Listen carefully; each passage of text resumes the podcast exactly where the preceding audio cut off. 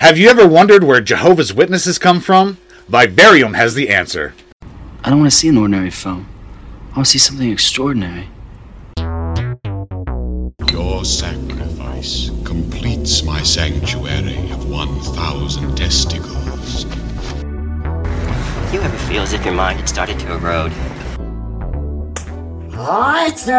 Let's rock indeed. Welcome to 1000 Wives of Weird, a podcast that is a celebration of everything weird, mostly movies. I'm Brad Hefner, and with me, as always, is. Billy Martell. And this week, we are talking about a movie that I really enjoyed on the first watch and cooled significantly on on the 2nd It's, a, it's a little movie called Vivarium. Vivarium. Now, this came out in 2020, didn't it? Letterbox lists it as 2019, so Okay. that might be when it premiered at a festival or something. Sure. I think it was released in 2020 on Prime. Gotcha. All, all I know is that I first was made aware of it when Red Letter Media reviewed it in as part of their 2020 catch-up video. Oh, did they? Yes. Uh, did they enjoy it? Uh, they seem to have mixed responses to it, Well, which that's is going a to very be mixed very movie, yeah. similar to what we're going to be doing today. yes. uh, very briefly, we like to we believe that you should know as little going into a movie as you can, so we'll just very briefly sum up the plot. Vivarium stars Imogene Poots and Jesse Eisenberg, a couple who are looking for a house, and they are lured into this development called Yonder, and they cannot escape. And things go from there. Right. And we also like to tell you whether this movie is worth watching or not, uh, if you, in case you don't want to be spoiled as we go into the plot. Mm-hmm. So, Billy, would you recommend Vivarium? Okay. So I Ugh. no, I don't. Okay. Think, I don't think I would. But it's it's I I, want to be clear that it's not. This isn't an offensive movie. No. This isn't going to ruin your day. It kind of made me mad, but like I have different buttons that get pushed Yeah. when I watch movies and I feel like most other people do. And for me, what pushed my buttons was that I it felt like the movie thought it was way smarter than it actually was. Yes. And the pretentiousness of the film, m- my perceived pretentiousness in the film, annoyed me greatly. That being said, I don't think it would hurt you to watch it. I just don't think it will add anything to your life. So I would argue go back and watch any episode of The Twilight Zone. This is essentially three episodes of The Twilight Zone sort of remixed together. Mm-hmm. Yes. And s- maybe a fourth one for the ending. But it's sure uh, maybe it's this- mostly just it's mostly just an uh i would argue it's actually just a single episode of the twilight zone like not even from the 40 minute seasons like from the 20 minute seasons and then they just like keep stretching it out stretching it out until it's almost three hours long and i'm just sitting there be and then at this the is only an hour and a half movie. is it? It Yes. felt like three. And then at the end of the movie, some interesting things start happening. Not going to spoil anything yet, obviously, but some interesting things started happening at the end. But by that, I so didn't care. Gotcha. So I, I didn't enjoy this movie. Okay. Although I, will understand that. say, the actors killed it. Okay. If I had to say something nice, the actors were fantastic. I would recommend it. It's Okay. not a strong recommendation. Sure. This is definitely a single watch movie. and Clear, again, Clearly, since you cooled on it on the second viewing. and again, whenever I have to watch a movie and take story notes, it's the worst watch of of any movie. Like we were originally going Yeah. Mm-hmm. to talk about a movie that I love. Uh, Why don't you play in hell? Right. I aside from it being very complex and me having very little time, I just I could feel like this is frustrating to have to take notes about. Like I love this movie, but this is pissing me off. There are a lot of characters in that movie. Uh, So and this that, movie only has two characters. there Well, are three. kind of, yeah. There's four. We can't exclude Martin, We the can't. best part of the movie. or five. The the lady at the preschool earlier, a very important character. or all the kids at the beginning. Yes, All we'll right. get into it. There are a lot of characters in this movie. God damn. But this movie has. If this movie were an hour long, it would be Mm-hmm. perfect. I agree. If it were chopped down to an hour, it's a shame we can't just have hour long movies. Back in old Hollywood days, we used to. Charge a little bit less of a ticket price. Sure. Um, Maybe have another hour long movie in front of it or, or like a, a half hour short. a half hour short. Um, sure. Yeah, Yeah, something. maybe a newsreel. Everyone get dressed up to the nines Yeah. whenever you go to the movies. Find out what the Nazis are doing. Well, what we're saying is, why can't America be like it was in the 30s, where people like us were fine and, and nothing else was going on Exci- aside from the Dust Bowl aside from the Dust Bowl and the Great Depression and the Great Depression and all the racism and, And all the Dillinger's sexism. crime wave. and Dillinger's crime. Never mind. I don't remember what my point was. But anyway, there are there's interesting imagery in Vivarium. There's some very cool concepts. Sure. They're just stretched out too far. Like there's a lot of weird, creepy things in here. Right. And I, I appreciate a lot of the production design, a lot of the ideas. Oh, the production design is awesome. It's just it's it's a, the big complaint that I've seen is that this movie is repetitive, Sure. which is part of the point, and we'll Yes. discuss it. When you're trapped in a single location, that's going to be a thing. my problem is sort of your problem in that this is a movie that is incredibly unsubtle about Yes. what it is about it is about Yes. it's commentary on suburbia commentary on parenthood it will obviously get into it but it's it's very very obvious and on my first watch i was just soaking in the visuals soaking in the situation more than like looking at like I I was just vibing with it that first time. Sure. And this time, like actually critically looking at it, I'm like, yes, there are a lot of problems. So maybe the problem was is that I already knew what the sort of shape of the movie was, having seen a video where people were talking about it previously, Possibly. and maybe that part of the experience was stolen from me. gotcha. Maybe. All I knew about this movie was people didn't think very highly of it because I it has knew- yeah, I a knew that. lowish rating, Yeah. and it's sort of backroomsy, if you know what I mean. No. what does that Um, mean? the back rooms are like an internet thing where it's like creepy liminal spaces, like uh, if you're ever in a school at night, uh, Mm. like that sort of like sort of uncanny valley, but- Sure, sure, but sure. with sure. physical location.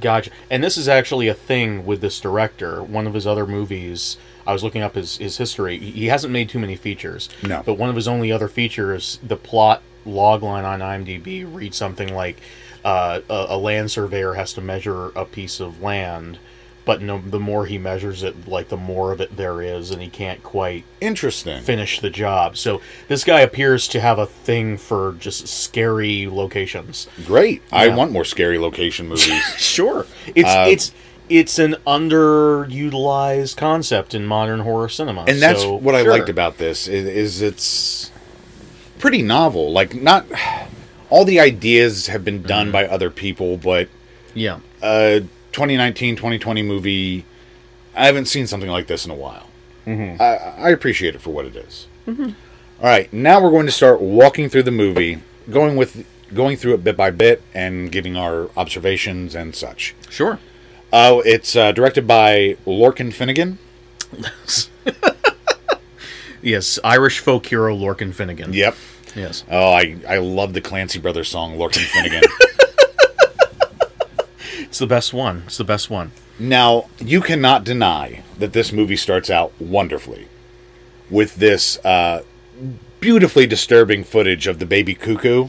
Okay, yes. That that did that did upset me. Yes. and, and and, it was intended to upset, so they did their job. again, establishing very early the unsubtle themes that we're going to be Yes, addressing. Very muchly so. Also, I want to point out that the film is produced by Saban Films. the Power Rangers people. uh, The Power Rangers. So I wrote down in my notes. This means that either the Power Rangers or the Digidestined will make will be making an appearance by the end of the film. Were you angry Mm-hmm. that Imogene Poots did not play Rita Repulsa in this? I, Uh, I, the general shape of the plot was a little bit more Digimon than it was Power Rangers. Okay. So I was more upset that not, neither of them got a little Digi, Digivice, and and that the villain was never revealed to be the D Reaper. Gotcha. I Mm-hmm. don't know anything about Digimon. I know there are people who will understand what I said. well, no one listens to this. Please listen to this so someone will understand what I'm saying. I don't All- want to be alone. all you Digimon addicts, uh, Oh. subscribe to our podcast where this is the first time we mentioned Digimon. this is going to be an all Digimon related podcast from here on out. Yes. No matter what movie we're talking about, Citizen Kane, it's di- about Digimon now. I I'm just bitter because I had a a lot of people view Digimon as a rival to Pokemon, Right. Even though they're very different. Sure. I had a rival to Digimon, uh-huh. Analog Monsters, Analmon, Analmon? Analmon. Analmon. Yeah, uh, Right. Analog Monsters. It was like a turntable, uh, Sure, sure. a cassette player. Yeah. Um, I remember that. Wasn't there wasn't there like a a uh, like a misprint that that went out when it was it was it was just called Anal Munchers? Well, yeah, Yeah, yeah. I a cat walked across the keyboard of course, yeah. as I was sending uh, the story, the show Bible to somebody, and I didn't want to look like an asshole and be like, "Oh, I'm sorry, it's not anal munchers." Especially since the guy came Yeah. back with such positive feedback. yeah, on he was the name. like, "This is bold." this is See, I was too early before the eating ass meme caught on. Exactly. Because I launched this right after 9 11. I was like, the world needs joy. Yeah, you were a little late to the party, I think. Well, yeah. yeah. But I was also a child at the time, so I had to gather capital. Of course, of course. But uh, we see the baby cuckoo knocking an egg out of the nest. Blammo! Blammo. And then a baby bird. Kapow! And the, the, the, the sound effects appear on screen, like in Yes. the Batman series. Uh, and because it's a baby bird, it's gross and alien looking. Yes. It looks like uh, the little chickens in Eraserhead just killing other baby birds. Baby birds can be pretty fucking gross, especially Uh, they're- the, the closer you look at them. Yes, they're awful. And you are awfully close in HD to these baby birds. and this cuckoo grows huge, eventually Mm-hmm. almost being able to swallow the the host parent. yes. Uh, I love this opening so much. Mm-hmm. Uh, it's so fucking upsetting Sure. and gross, and Yeah. it's nature, and it happens. Birds are terrible. Can you name one good bird? Uh, they're um, uh, Nuggets. Nuggets, the TikTok star. Her name is Nuggets, and she's a big fat chicken. Okay, Yeah, she's Well. she's pretty sweet. I'm sure she'll get milkshake ducked pretty soon. Next, we see Imogene Poots Yes. Mm-hmm. as Gemma with a G. Uh, Imogene Poots was in Green Room, and 28 weeks later, Gemma is a terrible teacher. Oh, what you what you do that was terrible. Uh, she just plays that idiot game where they Oh, pretend it's, to be. It's a fun game. She's what the playing fuck with are they little supposed to be kids. learning? Like, She's teaching them motor skills. She's teaching them to use their imagination. this dumbass has these kids pretend to be trees, and then she's like, "Oh, the wind's blowing." Yeah. there's no wind blowing. They're inside. But she's playing. yeah, she's, playing- lying to them. she's playing. this a is fun the game problem with with the public kids. schools. And Oh my granted, this God. Uh-huh. takes place in the UK, but it's meant for America. You can tell, Well, as her- all things are. her uh their th- her boyfriend is American as we discover Yes. which is Sex symbol Jesse Eisenberg. but schools out like Alice Cooper. schools out like Alice Cooper. We've established that Gemma's a dog shit teacher, and we move on. she's great. we we just need this scene of her being terrible, and then we move on. Outside, Gemma is accosted by an exposition woman who helps us Accurate. learn who helps us learn that Gemma is trying to find a house. Yes. Her only purpose. She comes up, and as you do, you're just like, "Hey, how's the house hunting going?" Right. Bye. yeah. No, it, it honestly felt like it gave me a couple of flashbacks to the opening of uh fucking uh Cyber seduction. Cyber Seduction and Secret Life. Oh, I love obvious exposition characters Oh, who just it's great. uh, a dumb child is staring at a dead baby bird. You're on fire today, Maybe. Maybe one from the beginning. probably. Uh, there's a brief exchange where Gemma says it might be a cuckoo who needed a nest because that's just the way nature works. right. And again, establishing this theme of like, there are creatures that'll do shitty things because that's just how they operate.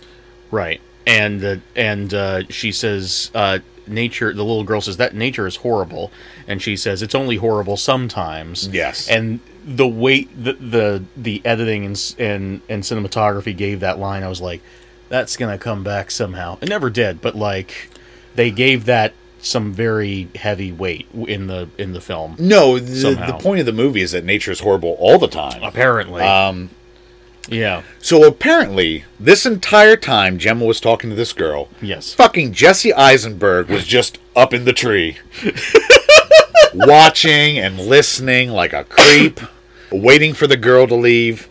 Then he be- pretends to be the tree, Yes. imitating the wind just like Gemma did earlier, which Yes. means either Jesse Bird, Jesse Jesse Bird, he was in Rio, right? He did the voice of Rio. No, Rio. The voice of Rio was Johnny Depp. That was Rango. Oh my God, what am I thinking of? Well, You're thinking of what's- Rango. What's what's Rio then? Rio's the bird movie. Oh, I didn't. I don't know anything about that Okay. movie. I'm going to assume that yes. Okay, sure. Jesse Bird. Uh, so either Jesse Eisenberg sat in on the class, maybe he was auditing it, sure. or he just likes to hide places and was up in the drop ceiling, like just up there, like he was up in the tree, or or because she's so bad at teaching, maybe Gemma was uh, practicing this, like going over her lesson plan at home, like. I gotta nail this tree thing. Gonna nail the tree game. I'm good up until the wind part. it's hard because I'm inside and there is no wind. I've never been under this much pressure. Uh, I will say one thing. I, in in reviews that I saw, and, and also in Red Letter Media, they said that they thought Jesse Eisenberg was miscast in this movie. I agree. you agree? Yes. Okay, I thought he did a fine job. I think that I wouldn't have thought of him for the part. Like you think Jesse Eisenberg, you think awkward genius. You Yes. don't you don't think handyman who works on trees and shit. No, absolutely. not. Uh, and you also don't think. I'm sorry, Jesse Eisenberg, likable, but uh, well, he's not likable in this he's movie. he's not supposed to be. The character is supposed to be uh, is supposed to be very morally gray.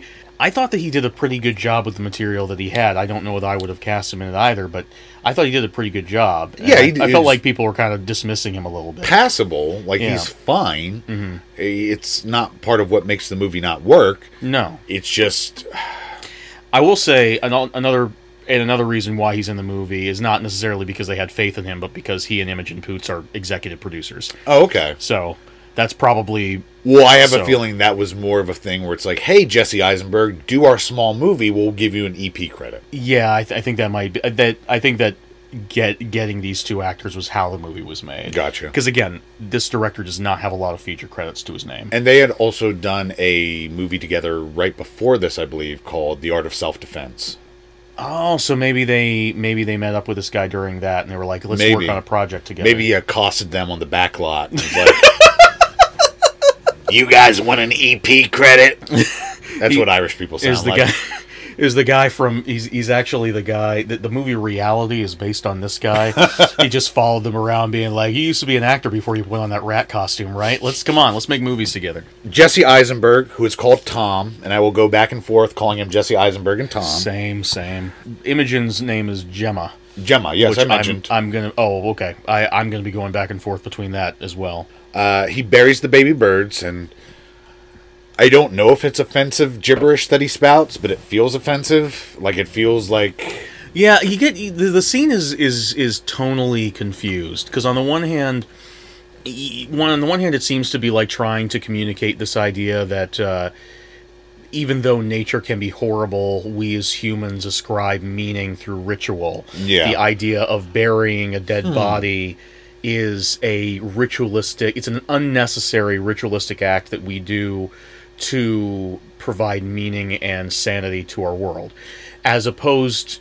But then they start mocking the ritual as they're doing it by Yeah. singing the song. So I don't know if that's an intentional inversion of what they're doing. I think you're reading way too much into it. I think Mm. the movie wants me to. I don't know that it does for this Okay. part. All right. I think it's just like, oh, dead baby birds. We need to establish the cuckoo theme. We need to establish the nature theme. What do you do with dead things? You bury them. We need to establish that Tom's sort of an asshole, so he's going to make fun of it while he does it. But if Tom is an asshole, why doesn't he just pick up the dead bird and throw it in a bin, and then we have Imogen Poots Because say, you bury dead things, and then have Gemma say, "Oh, Tom, you should have buried it," and he's like, "Ah, it's just a piece of trash." hey, it's just a fucking dead baby bird. Yeah, yeah, that's that's that's exactly how, that's a good Jesse Eisenberg. I know. I've seen The Social Network eighty-five times. It's my favorite movie. I love how sterile and boring it is. I remember from our Oscars episode, David Fincher is your favorite filmmaker. Absolutely. it's insane that the man who made Fight Club Yeah. now just makes the most sterile like movies like that. Uh, Yeah. then they go to a house selling place, like a realty office, Mm-hmm. uh, the d- office for development. Some great imagery and shot composition. Again, there's Yes. some nice. This director is not completely incompetent. No, no. We see the seller from the back, seated in identical model houses flanking him. Yes. This is Martin. Martin is the best. Martin is the best part of this movie. He's like the no cousin. question. He's like the cousin of the luggage salesman from Joe versus the volcano. He's like the bizarro version of the luggage man. Like Okay. whereas the luggage man they both they're very similar energy. But the whereas the luggage man there's just sort of like this this is the the He's mis- a force for good. he's a force for good. Martin is unquestionably a force of evil. Yes, he's- and the most unbelievable part of this movie comes when he says hi to them and they don't immediately turn around and run the fuck away. Yes. as any normal human would. Also, Martin is played by uh, Jonathan Harris, who most people would probably know as the uh, douchebag from Sherlock. Oh, okay. Not the main douchebag played by Benedict Cumberbatch, the other douchebag. the one of the Lestrade lackeys. One of the Lestrade lackeys. Well, yes. I he's fucking fantastic at He's this. so good. He's Absolutely. he's literally MVP. the best part of the movie. MVP of the movie. uh, Martin is creepy and unnatural and amazing.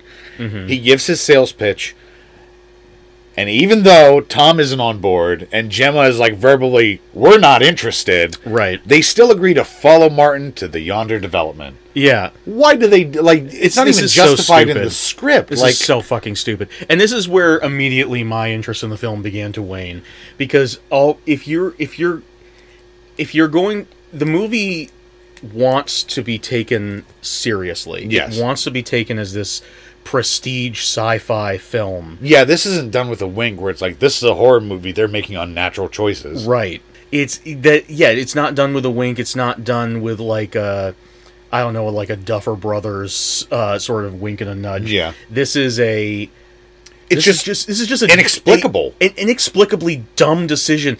This, where you have your characters verbally say they don't want to do this, This- and then have them do it. this movie is trying to convince me that it's an Ari Aster movie, Yes. and yet the characters are acting like fucking Friday the Thirteenth campers.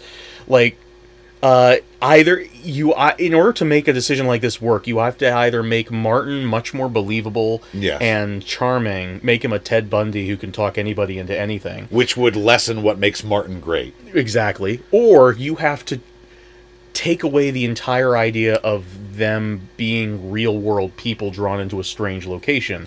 You have to cut off that entire opening, start the movie with them walking into the office, and present the entire movie as a dream.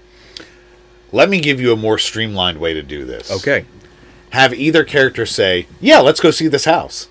Sure. Like that's all you have to fucking do. Have- don't have your characters literally say, "We don't want to see this house." Right. And then have them go see the fucking house. Yeah. uh, uh, to to quote John Mulaney, don't be taking anybody to no secondary location.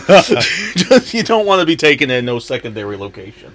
At the Yonder development, and again, here's where we get some great imagery. Every house is exactly the same, and there are seemingly hundreds of them. Not only that, but we get a glimpse of the sky. Yes, we'll get it. it. It's it's it's more commented on later, but the sky literally looks like Andy's wallpaper from Toy Story. Yeah, Like, it's it's stationary cloud like clouds, like Yeah. just like cotton ball clouds. right. Again, great stuff. Great stuff. And honest, this is a weird this is a weird comment to make, but it really reminded me of the production design from the early aughts uh, Cat in the Hat movie, Okay. which was also trying to mock uh, suburbia. The, and that was the only good thing about that movie was the production design because the director was a production designer. Oh, wonderful. Yeah, Well, I'm glad glad he got his chance and he blew Oh. it. apparently. it happens. It happens. Martin shows them the number 9 house, which is nice but bland to the point where it has a painting of itself inside. That is a great touch. It's a wonderful touch. There's going to be a lot of recursion, there's going to be a lot of looping around. It's Mm-hmm. a nice little subtle visual nod. yes. Uh, they go into a nursery, which is prepared for a boy. Yeah, it's painted blue. More praise on Jonathan Harris's acting. There's this great moment when they go into the kitchen for the first time. Yes. He opens the fridge and he says, "A welcome, a welcome uh, gift basket, or, Yeah. what I forget what he calls. It. He calls it something more highfalutin, but he has a he has a gift basket and it's like a bottle of champagne and, And some strawberries. strawberries. And he off- he offers it to Imogen and she says, "Oh no, thank you, I'm driving." And he and then he looks over at. Uh, Jesse Eisenberg. and Jesse Eisenberg says, "Just a strawberry," and Jesse Eisenberg says, "No, thanks, I'm driving," which is you know funny. But then Is it? It's fine. But then Is it? It cuts back to it, it cuts back to him. The real s- mo- button on the scene is it cuts back to him. He looks like he's about to cry. he looks like they have just broken his world. well, I love it because as we're going to find out, um, Martin is not a human. no, he's not. Uh, if it Clearly. wasn't, if it wasn't obvious, Fucking clearly. but I, I took it as like, oh, nothing I've been trained for has prepared me for this nonsensical. It's almost like if you said that Yeah. to a robot, and the robot's like, well, that doesn't make sense. Strawberries aren't alcoholic. You can drive after having a strawberry. which could have led to a much more interesting story that the movie does not follow up on, instead going in a much dumber direction. But Yes. we'll get into that as we go. Martin asks if they have children. Gemma says, no, not yet. And another great bit. Uh, this is something I love all throughout. Martin mimics her perfectly. Yes, It's a great disconcerting touch, like her hand movements, super her pitch. disconcerting.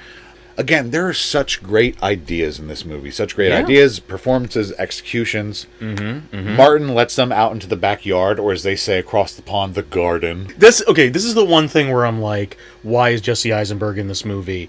It's so distracting to have an American in this environment. Like, Yeah. why is he there? Well, here's here's how uh, Amerocentric I am. Okay, I saw Jesse Eisenberg. I saw er, Imogen. Yes. that's how you actually pronounce it. okay. I know I'm asking. Oh, w- were you mispronouncing? I was it saying earlier? Imogene. Oh, I'm pretty sure it's Imogen. I do not know. I am also Okay. Amerocentric. So let's call her Gemma. Okay, Or Pootsie. let's call her Pootsie. Pootsie Collins. Pootsie Collins. great bass player and actor. um, but I assume because uh, Gemma had a British accent that this took place in America, Right. And then and then twist, Yeah. it's a left-hand drive car. And I was Yeah. like, oh man, I got M Night Shyamalan. It's not America. What kind of sci-fi movie is this? But Martin lets him out into the back garden, and then he ghosts the fuck out on these losers. Mm-hmm. he He, just yeah, exactly. Just disappears like Batman. has Martin shit to do. he has to go back to the store and be a creep. He has he has to go, he has to go back and live with his his his his uh, grandfather uh, who tells him who's gonna who's gonna kill Tanta him. Cuda. Tanta Cuda. Oh man, I'd love for this Martin and Tanta Cuda to face off. Or Oh my god. let's have all of cinema's great Martin just come together. this is the League of Martins versus Tanta Cuda. He's Tanta Cuda's so powerful. The poster is just Tanta Cuda from the back, standing in front of just a gigantic wall of Martins. And that actor is certainly dead. Oh, So absolutely. we'd have to CGI him like uh like Peter like Pe- Cushing in Peter Rogue Cushing. One. Yep. uh, Gemma and Tom try to drive away, Yeah. but the development has become an endless maze that keeps leading them back to number 9 Mm-hmm. This goes on for hours until they run out of gas right in front of number nine. Now, which now has lights on because it's dark. Right. Now, this is not my observation. This is something that someone else saw, and I Mm-hmm. Sure. don't know if it's intentional.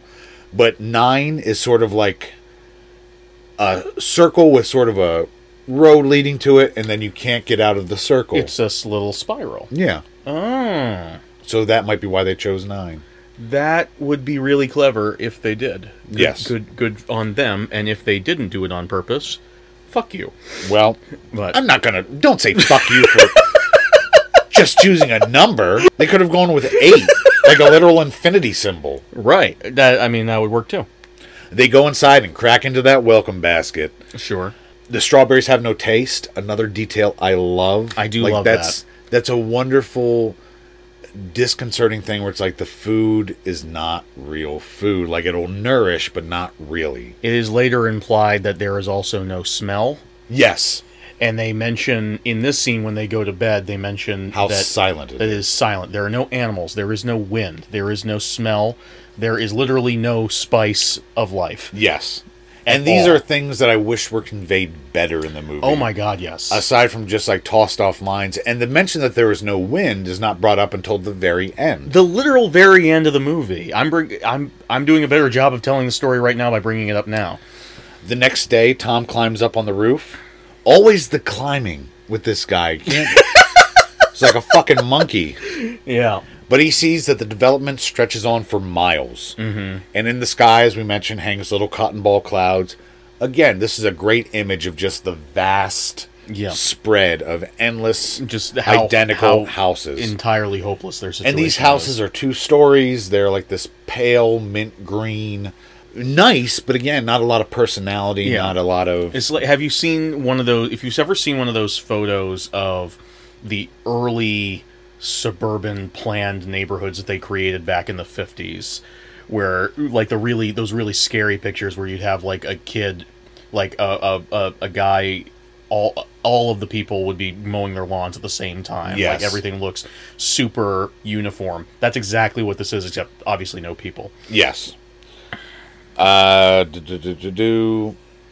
Scared, Tom suggests that they follow the sun Mm-hmm. and just walk in a straight line. It's a very They- desperate uh, attempt, but honestly, one thing I did appreciate about about this movie is that, although this becomes an issue later on, a lot of the things that they said or tried were said or tried just as I was thinking of them. Okay. Yeah, they they they react the way people should react in this situation. It's like which is okay, one of the e- except for what got them there in the Yes. first place. But once they're there, they do start to but here's the problem with this, Yeah. and what here's where accusations of it being repetitive are going to start to kick in. yeah As an audience, we already know they're stuck. right Like e- even if we don't haven't read the description, yeah we get it because we've seen movies before. exactly The characters just haven't accepted it. So Yes. this does start to get old, but it still worked for me because again, it makes sense. Like it, it's Sure. I, I want to see this desperation. I want to see this like clawing at like okay, we we're going to get out of this. generally in movies of this nature, even if the situation is supposedly hopeless, something new about the situation will be revealed every time Yes. someone tries something. So, for instance, there is a famous show that we will probably talk about one day because it's such an icon of weird The Prisoner Okay. uh, in every episode of the show, and I don't think I'm spoiling too much, the main character, the titular prisoner, uh, tries to either uh, subdue the weirdness of the location he's in or escape from it. And no matter what he tries to do, he always fails.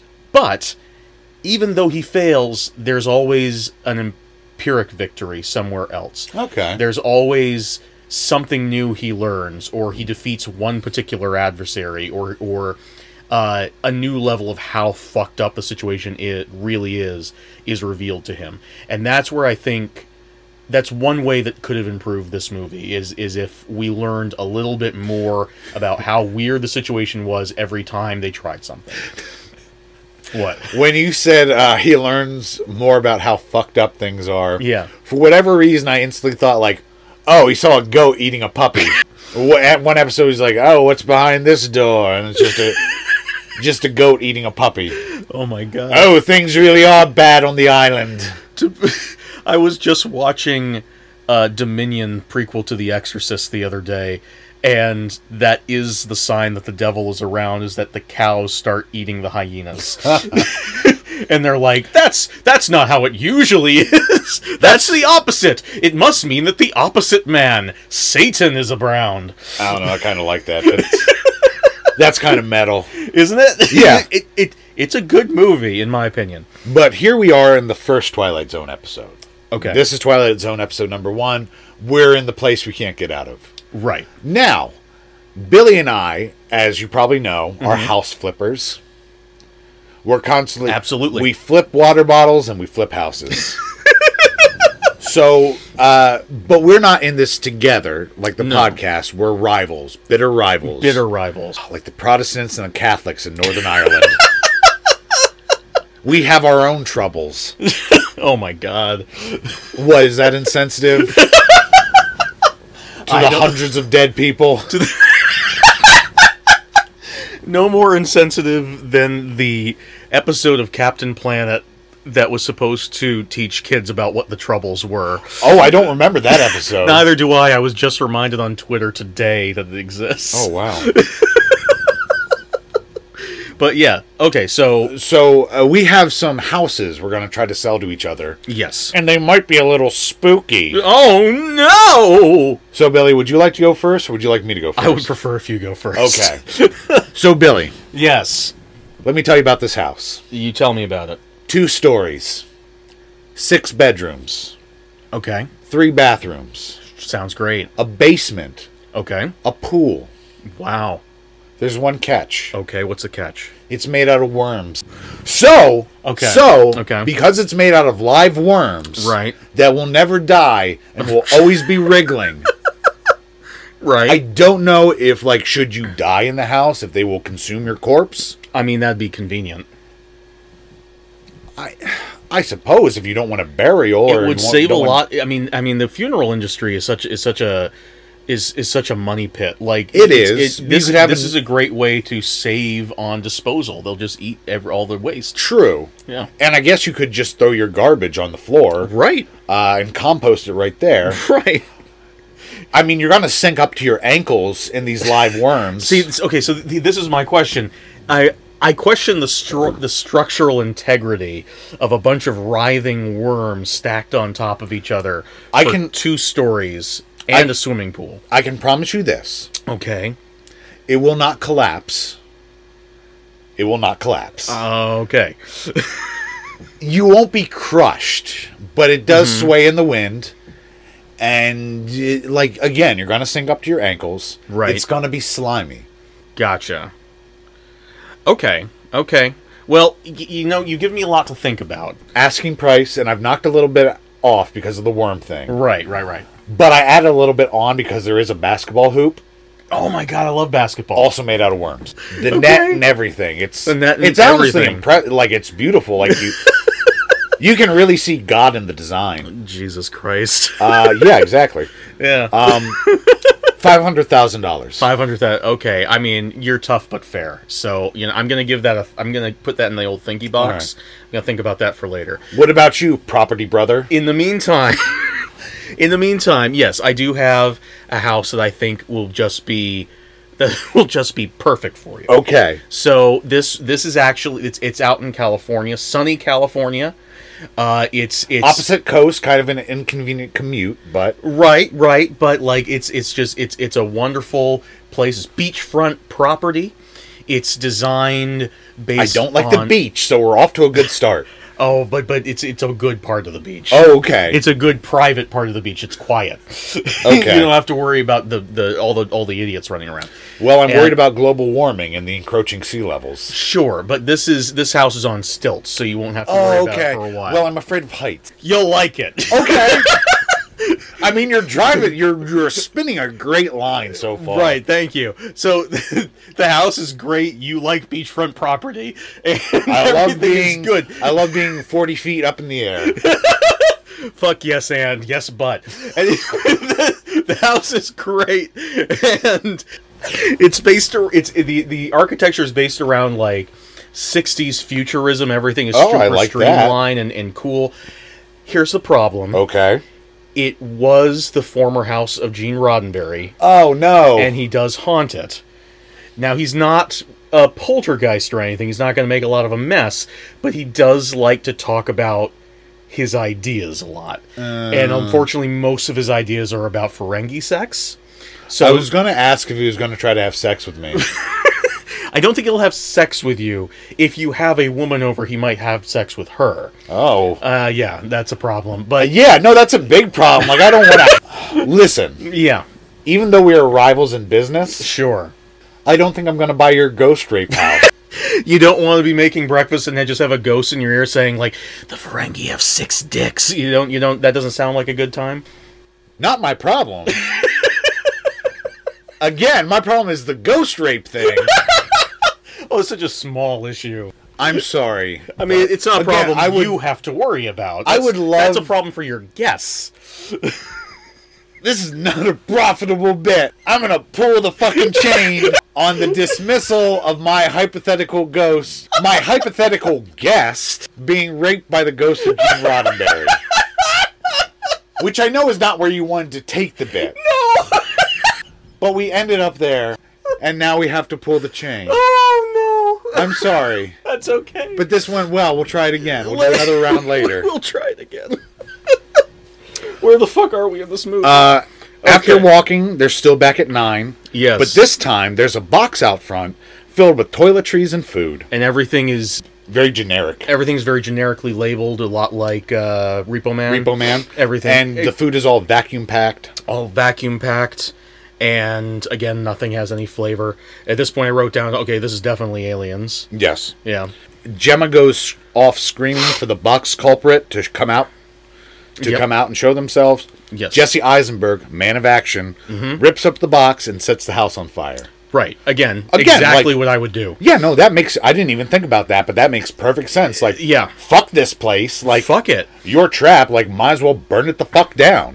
the only thing that they do the, the only thing that i uh i disagreed with is that after that they're watching it burn down and then he gets comfortable and goes to sleep if it were me i would uh, like maybe i would have passed out eventually but i would have been trying to stay awake and be like who's gonna fucking come who's gonna fucking come My interpretation of that on the second watch was on the first watch, I thought, like you, and was like, hmm, odd time to take a nap. right I get it's late, you've been walking, but uh, I feel like the house on fire would be a burst of adrenaline. Sure. I, I interpreted on the second time as like maybe they're maybe the people controlling this, the creatures controlling this, put them to sleep. They obviously control the environment. Um, Okay. In that case, that just needed to be communicated better. yes, Yeah. but it, it just f- how quickly Jesse Eisenberg like fell onto Gemma's lap, Sure. and how quickly she followed. Like I felt like there had to be something else. Right. Could be poor Otherwise, screenwriting. it's just poor screenwriting, Yes. which is not outside of this movie's wheelhouse, as we've already discovered. And here's another place where I felt like Jesse Eisenberg was horribly miscast because after he sets fire to the place, he's walking out, Inferno behind him. Yeah. Gemma says, like, what are you doing? He says, I'm sending out a smoke signal. Mm-hmm. Jesse Eisenberg's not tough enough for that line. you need someone like uh, Eddie Deason to deliver that. Which one's Eddie Deason? Don't worry, it's not worth it. Okay. If you if you if you, uh, if you caught that, I would have left it in, but now we'll just cut it out. They walk. Gotcha. They wake up and there's another box. Yay! This time with a baby inside. Oh no! How many times have you gotten a baby box? Do you subscribe to baby box? I do. oh, every month a new baby. Every month, a new baby. I got Oh. a whole closet of them. I'll be honest with you. Yeah. I don't have time to go through that many babies. I end up just throwing them out. I should really unsubscribe, but like Who tests the time? Yeah, it's not that they, much. They hide the unsubscribe button behind like three different It's pages. such you a have to hassle. click through. It's such a hassle. Every I just- uh, I mean, like I, I'm pretty sure you end up having to just call the the helpline, and who Probably. wants to talk to someone? Yeah, I'll, I'll just pay the thirty bucks a month. Anyway, so the box says "raise The child, child. and be released." Yes, which I'll get into it a bit later. Okay. Also, now the house is intact and unscathed. There's a pretty cool shot where the smoke uh, dissipates, and you see the number nine like literally sort of emerge from the Yeah. smoke, and then the house. And the door opens, welcome, welcome, welcoming them in. Yes. Again, I still love the movie at this point. Not Sure. love it, I enjoy it. Sure. Like we're, there's a lot of interesting things going on. Sure. And I believe about now we're half an hour, maybe 45 minutes in. Sure. Next, we see the baby is now a young boy of probably seven or eight. Yeah, I, I remarked in my notes he looks a little bit like a young Ben Platt. Okay, I'm not sure who that is. Dear Evan Hansen guy. I don't know what that is. It's a musical. Okay. It's very popular. Most people Sure. know what it is. Okay. Okay. I watch a lot of Japanese girl gang movies, so kind of busy. But That's again, okay. I love this. I love this time jump. I love this disconcerting thing of like, well, how much time has actually passed? Like Yes. Jesse Eisenberg and Gemma don't look older. Unfortunately, they do establish exactly how much time has passed immediately after which the I scene. appreciate because it's needed for the disconcerting nature of the child. Sure. Which wh- which is it though? Do you like do you like the nebulousness or do you like the certainty? At the jump, at the very first Oh, look I at this okay, child, okay. I'm like, okay, Okay. this is not a baby. I know the difference between a child of seven and a baby. I have some college. Okay, so you like the way that it's stacked. I- Yes. okay, okay, I get and it. the I get child it is now. dressed like a Jehovah's Witness. right. Uh, Thus, white collared the opening shirt, bit of this episode. white collared shirt, black pants. Right. Uh, he is staring at Gemma and Tom sleeping. After the wake, they all flip each other off. Which is great. Another great thing, establishing that yeah, there has been a time jump, obviously, and Mm-hmm. this relationship is not great. No, it's not. He then proceeds to mimic an entire argument that they apparently had recently. Again, so the movie is hitting at this point. Like it's Yeah. it, it drags a little bit.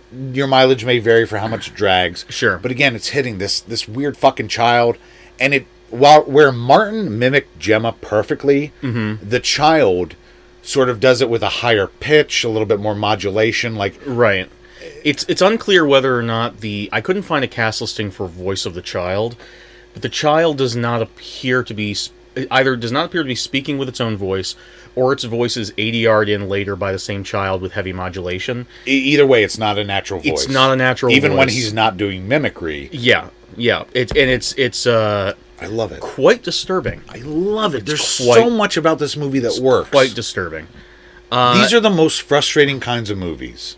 Right. Where there's so much good stuff, but it Yeah. just fails in the execution. there yeah the, the pile of uh, good things and bad things are are way too close and that's where on my first watch i was like the balance the weight of seeing this once this imagery the these concepts this these performances i'm gonna give it to the side of good okay yeah uh, and then the second viewing not so i was much. like yeah i have to sort of ding it for this this and this but the kid's doing this thing and, and uh, jesse eisenberg i wrote down in my notes evil demon demon mimic kid and immediately as i was writing that jesse eisenberg said evil mutant and i'm like oh my god jesse eisenberg and i are the same character which again turned into a bad thing later on but we'll we'll get into that and again the movie is talking about parenting and childhood and Yeah. children absorb what their parents do and say and it's it yeah creates who they are and it creates what they say children repeat their parents yeah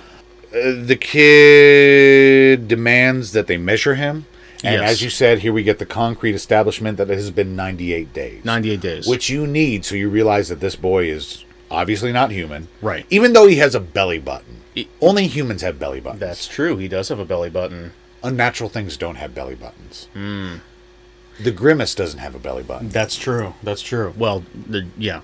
But uh, so here's here's a weird thing about watching any science fiction movie when you're a sci-fi fan.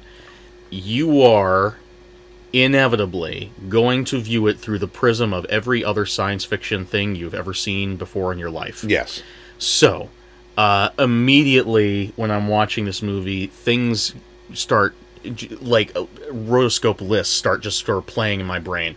I'm starting to think of the child from Star Trek: The Next Generation, which uh, was born from. Uh, Counselor Troy, and then immediately grew into an adult within only a couple of days. Or when uh, Ms. Marvel The gave exact birth, same fucking thing happened to gave Ms. birth Marvel. to her lover yeah, li- uh, literally. who impregnate. Oh, God. Yeah, That could be an episode in itself. Oh my, we, we could talk about that. Uh, or I start thinking about uh, the probably the best example of something like this: Children of the or Village of the Damned, Yes. which uh, is also about uh, people in a small community suddenly having to raise alien children. The difference being that the alien children are actually grown and birthed from their own wombs, Yes.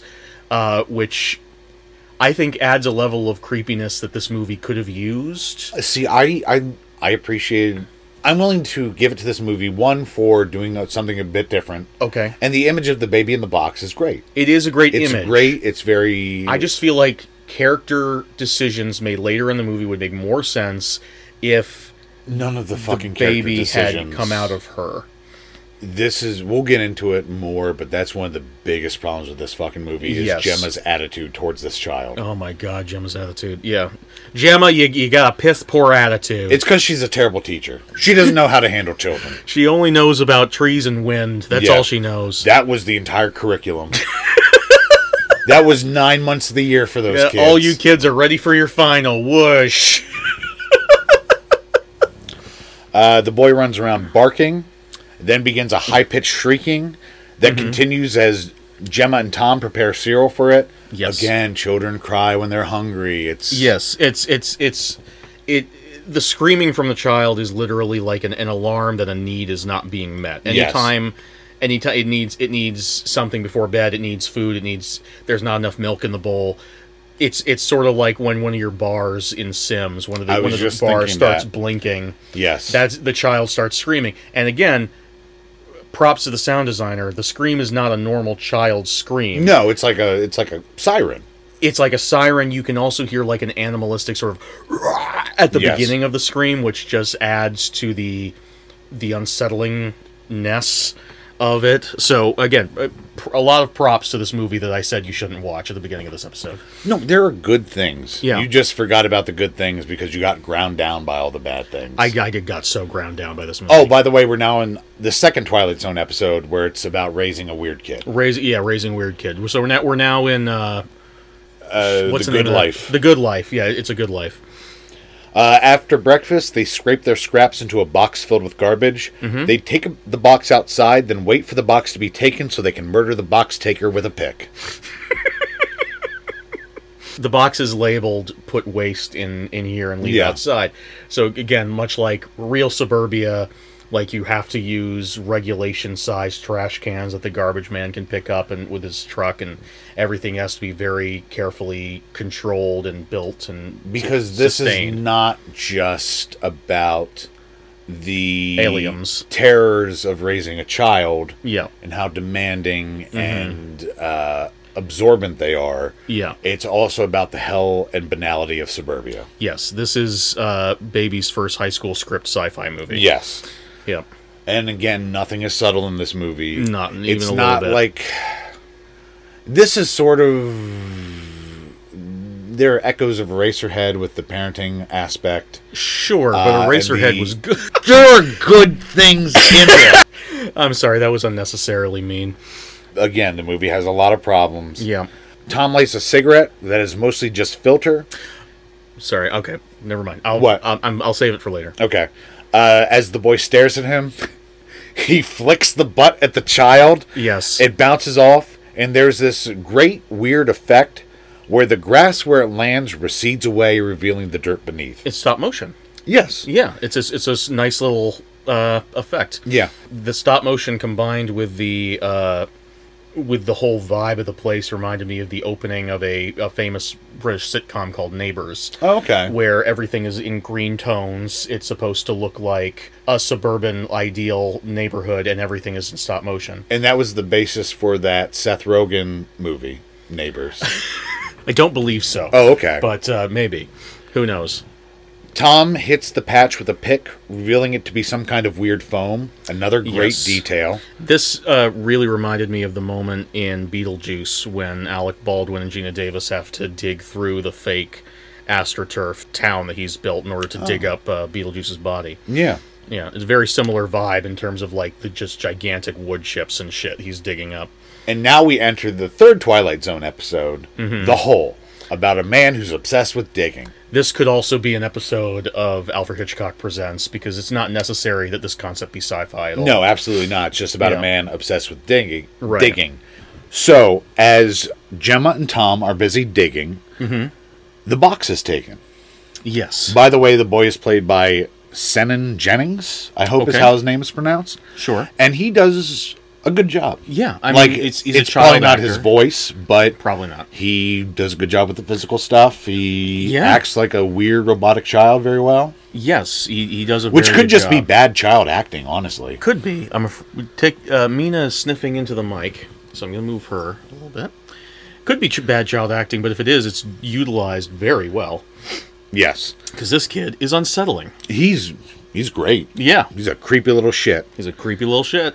Uh, Gemma begs Tom to stop digging and listen to her, to her hysterics about the box. Right. But Tom- presumably because we're 98 days in, has disappeared before. Yeah. But Tom, very calmly, and I Mm-hmm. love this, communicates that this is something he can do. Right. And please let him do it because there's Yeah. nothing he needs to have power over something. Right. And that's I love I love that the man one clearly communicated his feelings Yes.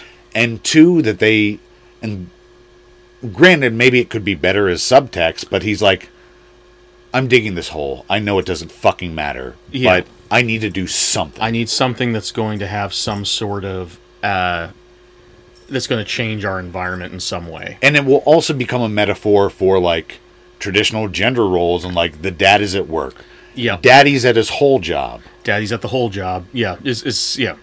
and tom digs all day and this ple- displeases gemma because She she's she's stuck inside the house with the kid. I think is what the implication is. Right. The unsettled traditional gender roles thing. Yeah. Where she has to be angry because she's a shrew wife. Right. Yeah, it's it I feel like the movie is trying to side with Gemma and trying to make out uh, Tom to be this toxic masculine figure, but it doesn't work at least for me No, because because for me throughout the entire movie I just keep looking at Tom and being like I want to do what that guy's doing. you And want to dig a hole. I don't want to dig a hole, but like Well, the decisions that You he's just don't want making you want to be an absentee father.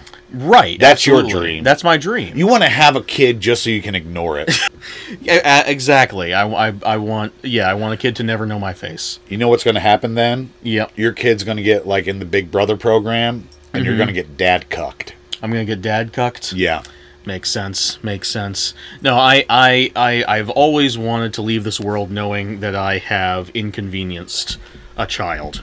So that would- that would be that would be my dream. That's the dream. yeah. Leave the world more inconvenient than you found it. That's what s- I was- society is meant to progress towards. I was raised Republican, so yes, that is that is my goal. Later, Tom and Gemma fuck, They do. and the boy watches through a crack in the door. Right. Again, unsettling as shit. unsettling as shit.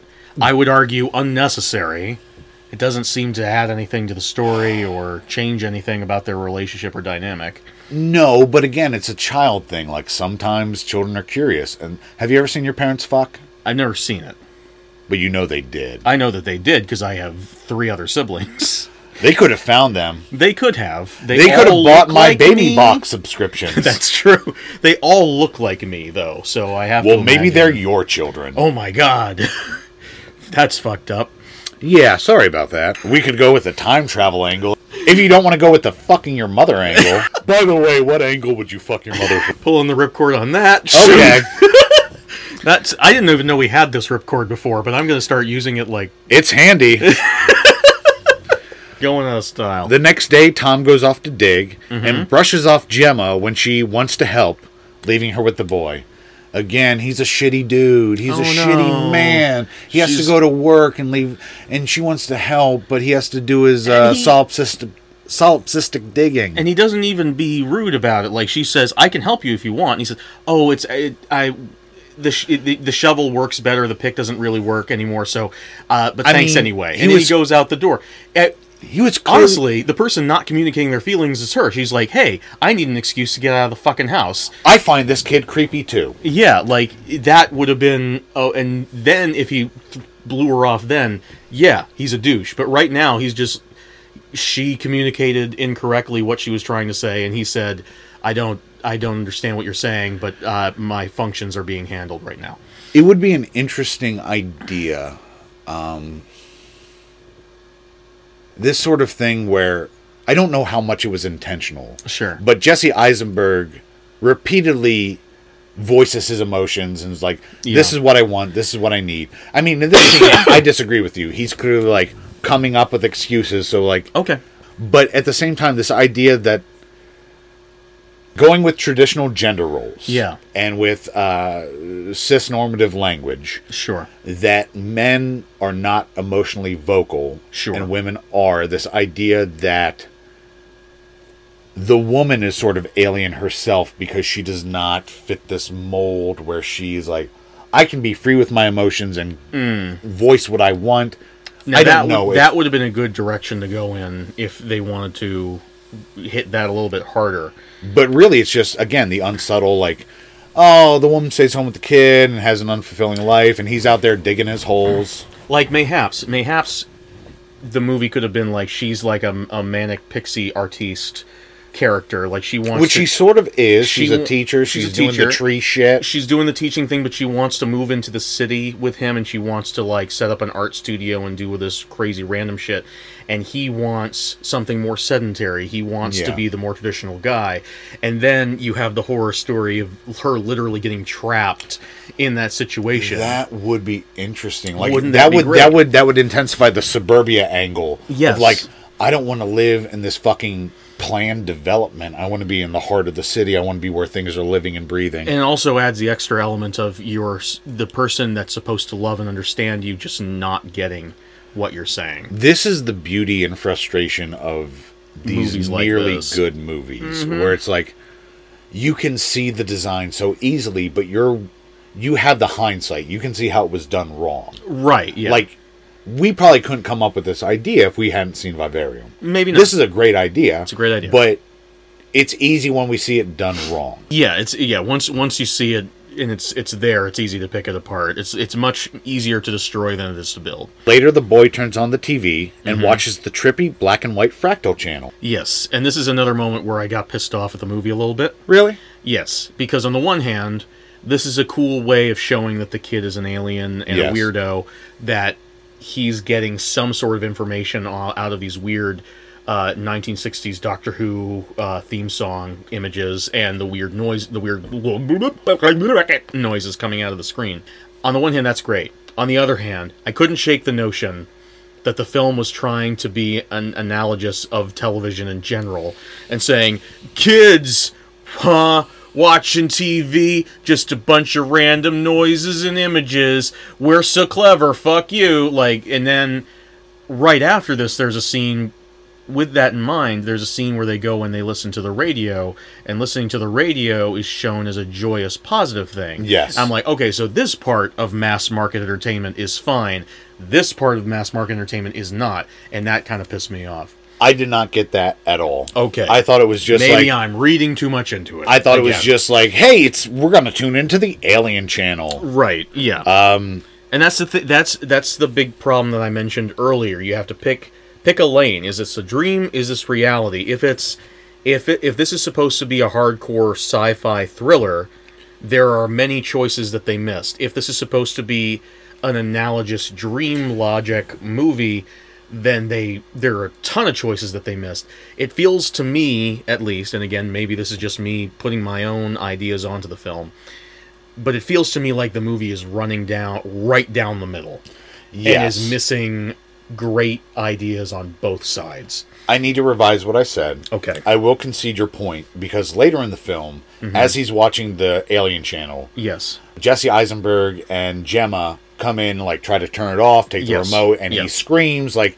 I can see that as like a kid throwing a fit when you take a device away from them. Right. So there is that element there. Okay. Fair enough. since you brought it up, w- I'll I'll get through this part. One night, Gemma and Tom sit in the car. Uh, this is where they talk about how it has a smell, and nothing in the Yes. house has a smell. They like sitting in the car and experiencing the smells that the car carries with it. If if you had not smelled anything for a long time, what would you want to smell? Oh, I have a pick? Mm-hmm. Yeah. Oh god. Uh probably a pine tree. Okay. I think I would want to smell like because this this I grew up in the state of Maine. The smells of the state of Maine are very important nostalgically to me. So I think if I could choose anything, it would be like a, pi- a forest of pine. Okay. Interesting. Yeah. Do you have a Do you have a smell that you would choose? Probably water. But they realize that the car's battery is still on, and they can still play music. They can play. They can listen to the reggae that they love so much. right. I believe there. I believe this is when oh the car plays uh, 007 Shantytown. Uh, What? Yeah, that's the name of the song. Is that the song that they're playing? yeah, as Okay. they're driving to the Yonder Development, they're listening to uh, a message to you, Rudy. Okay. By I think it's by the Specials, although Okay. that could be a cover, but that's who I know it is. You have a being much by. wider knowledge of music than I do, apparently, But, uh, because I only know one song. I looked up this song because I liked it. okay, cool. Uh, and I believe this is because they don't listen to fucking music anywhere else in the goddamn movie. Right, yeah. Uh, so this must be 007 Shantytown. sure. They dance, and eventually Yes. the boy joins in. Mm-hmm. The boy accidentally knocks Tom over, and Tom slams the boy into the ground in retaliation, Yes. much like The Shining. But the boy just keeps dancing. It's like fucking Billy Elliot, too. Exactly. Exactly. now, uh, do you want to continue our house rivalry? Do you have another house to sell me? Uh, sure. Uh, you go first. okay. Yeah. Do you like the mountains? Uh, I I could take or leave them. Okay. Well, this is high in the peaks of the Everest. Okay. Okay. It was not crafted by the hands of man, Sure. but hewn into the stone by uh, God only knows what. But it's 1,000 square feet. I don't know if that's a lot or a little. sounds like a little. now that I say it, for a, for a mountain fortress, sounds like a little. That's okay. I don't know either. We are bad house flippers. Yeah, we are. that's why we sell to each other. exactly. Because we have no idea what we're doing. We're just spitting in, spitting in each other's mouths all day long. right. So continue. So Uh, it's a thousand square feet, which might be more or less. And 500 of those feet are Yeti corpses. I made a deal with the locals. Sure. This is where you can put your Yeti corpses Right. as long as you sign up for my MLM. I sell so many shakes to Nepalese people. you wouldn't believe it. Oh my God. Now, asking price Right. Mountain Fortress, half Yeti corpses. Six million dollars. Six million. And how much was the the previous one? The That was five hundred thousand. five hundred thousand. And this is Six million. Six million. Okay, so I like that you're asking more for the building not made from worms. Yes. I think that's a smart business tactic. I think that that is smart. I went to the Donald Trump school. His completely legitimate university. Right? Yeah. Yeah. Of course. Uh, Prager, you correct? Uh, no, that's a separate thing. Yeah, I know. I'm joking. Oh, okay. Yeah. I don't know that that qualifies as a joke, but we can discuss that later. Oh. Okay. During the postmortem that we have after every, week- show. every week we have a postmortem. Mostly it's me sitting Billy down like, why'd you fucking say that? Do you know how many N words I have to cut out of this? but uh, did you want to buy that mountain fortress? Uh, you know what? I'll at least I'm I'm closer to buying this one than the worms. I'll be perfectly honest with you. This fucking sucker, I get him every time. I just gave you a hard maybe. I don't think you got me at all. Shut the fuck up. so, one of my big problems with this movie Okay. is that they were given clear instructions Yes. raise the child and be released. Right. Why don't they try raising the nightmare child? Okay. This is what the Twilight Zone episode would be is like them learning to be parents. Sure. And this idea of like, okay, now it's like you deserve your suburban paradise. At least in the Twilight Zone version would be you deserve your suburban paradise because you proved you're a good parent. yes. They never seem to like sit down and think was like, okay, maybe that's all we have to do.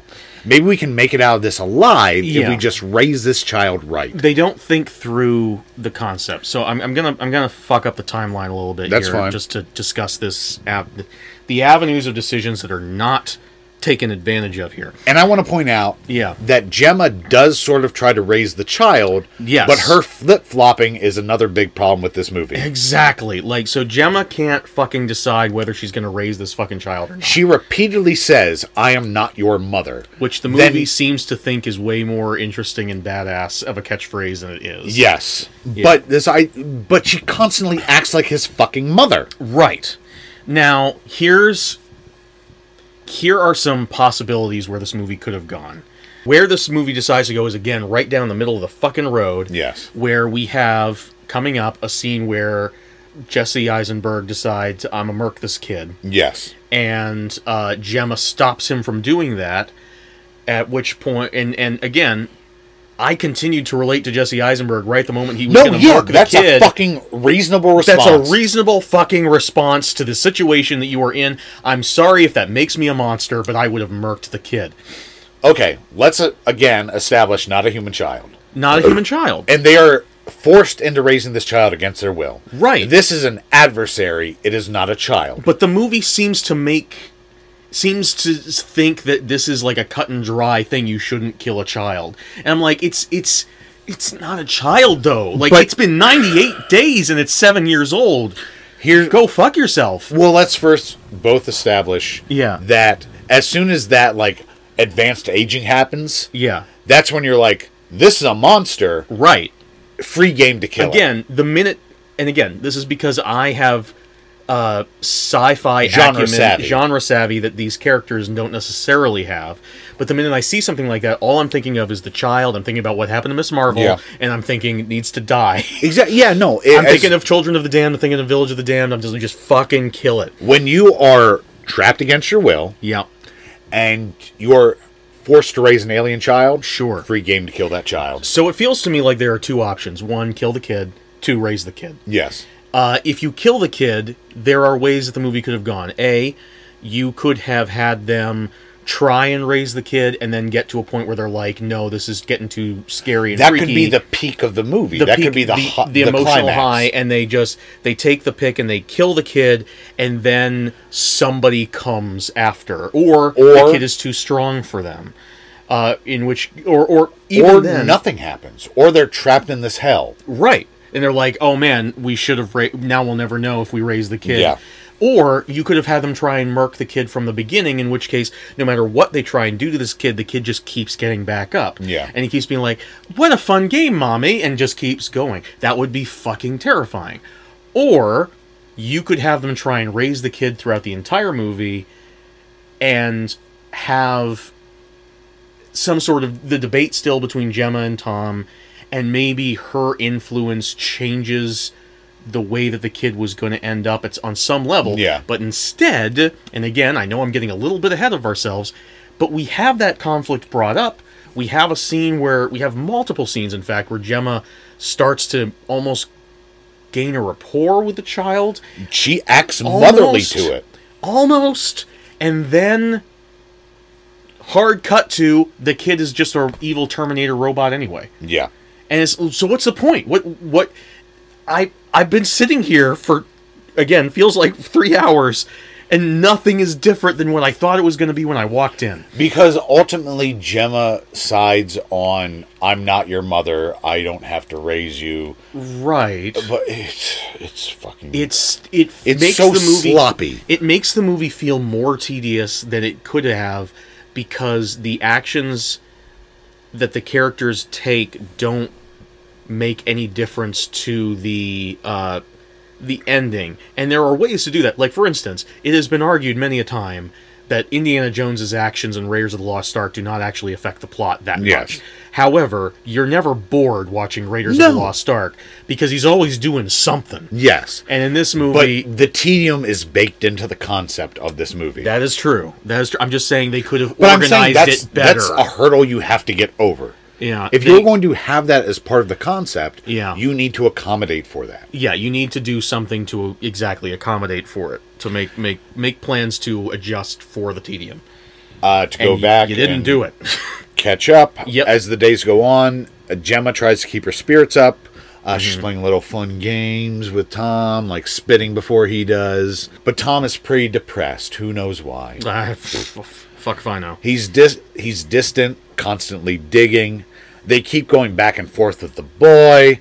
Gemma tries to discipline him. The boy screams a lot, especially when he's hungry. Here's where I noted on my second watch this is definitely much more repetitive. this is a lot of the same stuff. This is But where it- I wrote on my on my watch through. This movie isn't even half over. How much more is there to say about this fucking concept? Yeah.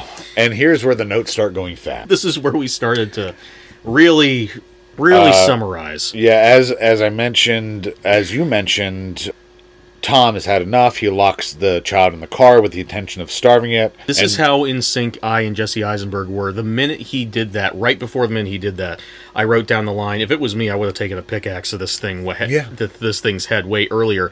And then immediately, as I said that, he grabbed the kid and shoved him in the car. But it shouldn't have taken him this long. No, because it took me like an hour of watching the movie to Yeah. decide to do that. It took him over 98 days. And you're the the game you have to play with movies like this is like, okay, let's pretend like I was actually in real life in Right. this situation. right.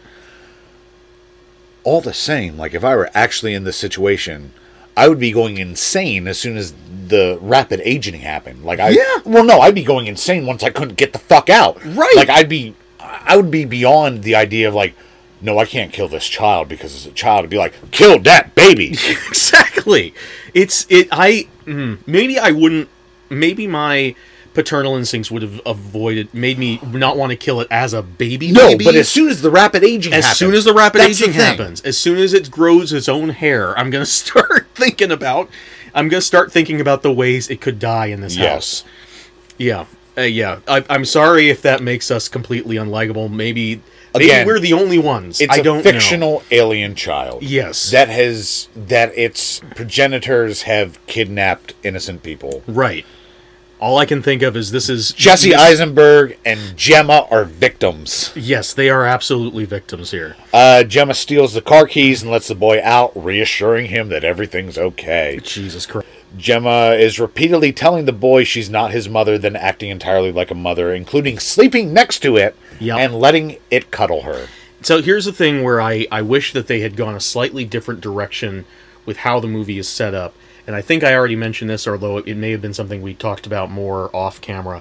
But the movie Village and book and, and franchise Village of the Damned Musical, uh, radio play, is it? uh, cookbook. No, I anything every anything and everything is a musical these days. It could be. true. But uh, I so in that movie, it's a very similar concept where alien children are given to humans to raise, whether they want to or not. In that movie, in that in that story, the baby aliens are placed inside the women's wombs. Yes. and they they all grow to uh, Term. to term and are born and then are and then start aging at a rapid rate, much like all the other sci-fi stories we've mentioned already.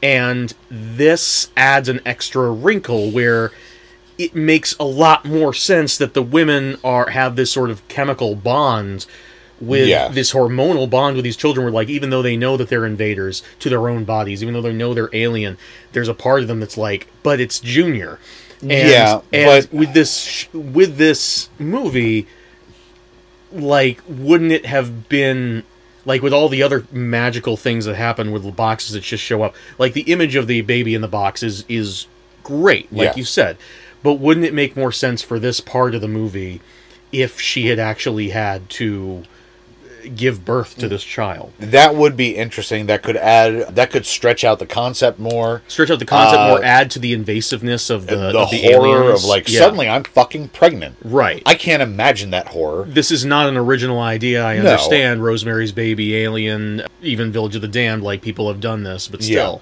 it, No, it's there's- it's used a lot because it works. Again, this is this is the frustration with the almost good movies. Is Yeah. it's such an easy framework to project better ideas onto. And this is where I wrote. Gemma was complaining about uh, Tom killing the kid, and I, I wrote down one of my favorite insults from from another movie. I don't give a two penny fuck about your moral conundrums, you meat headed shit sack. What's that from? That's from uh, Gangs of New York.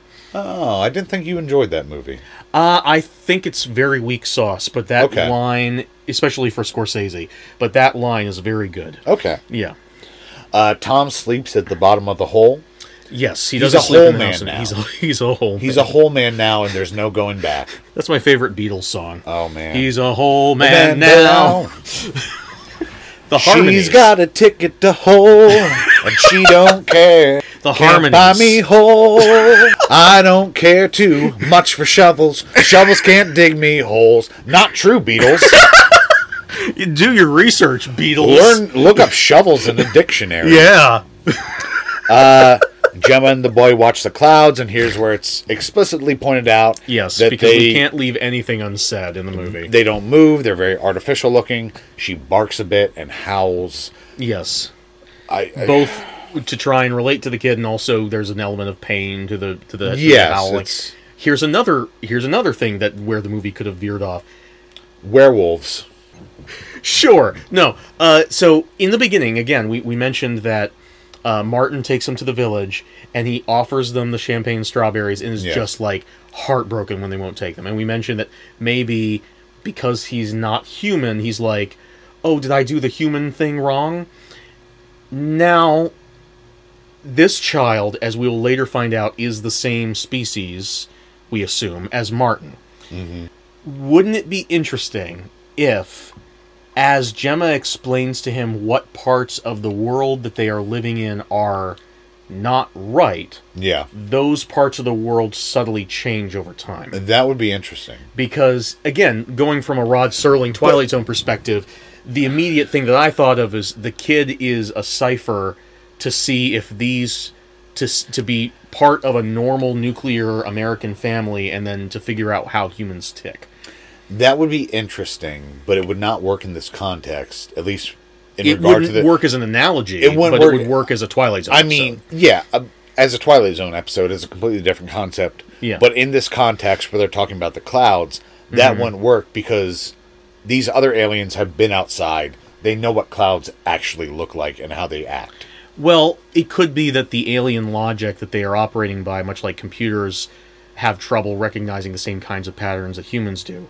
It could be perhaps that they have seen clouds, they know what they look like, but they are incapable of uh, reproducing clouds in the same way that nature does. So when they when they have a sort of like control, they just took a cloud and it's control C, control V, Gotcha. several times throughout the program that they've created for this place.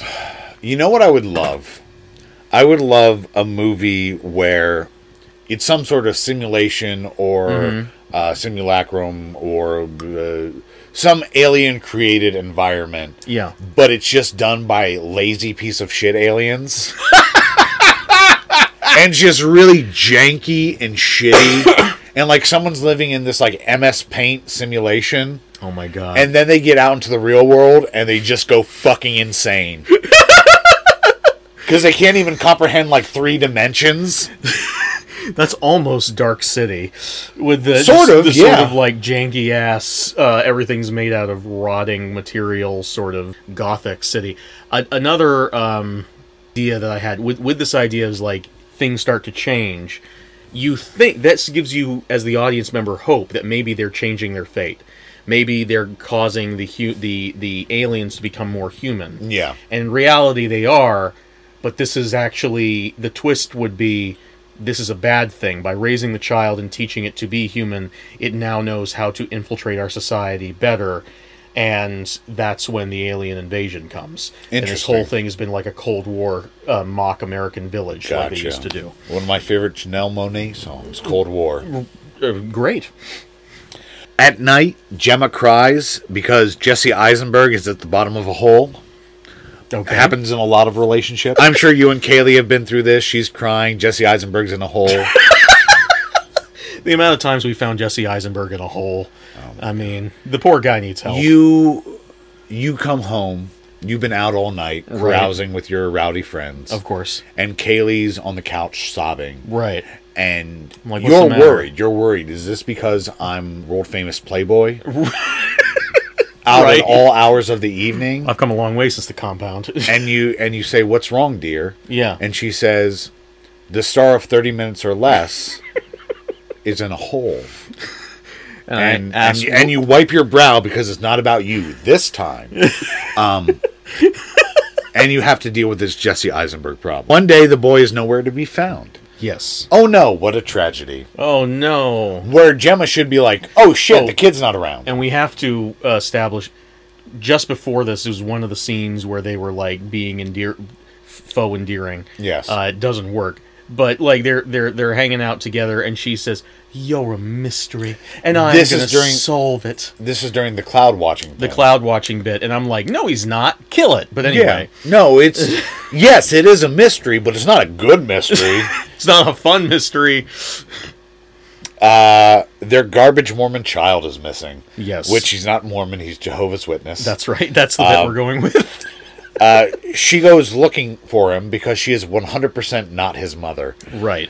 Eventually, the development does its loop thing. She's back at number nine.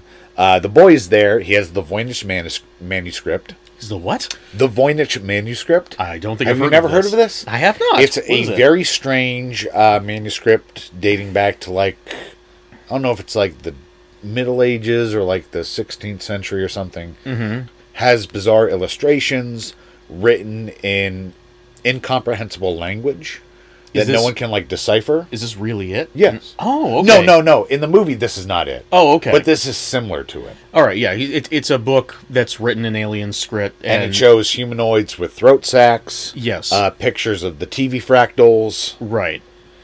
Tom is sick with whole fever.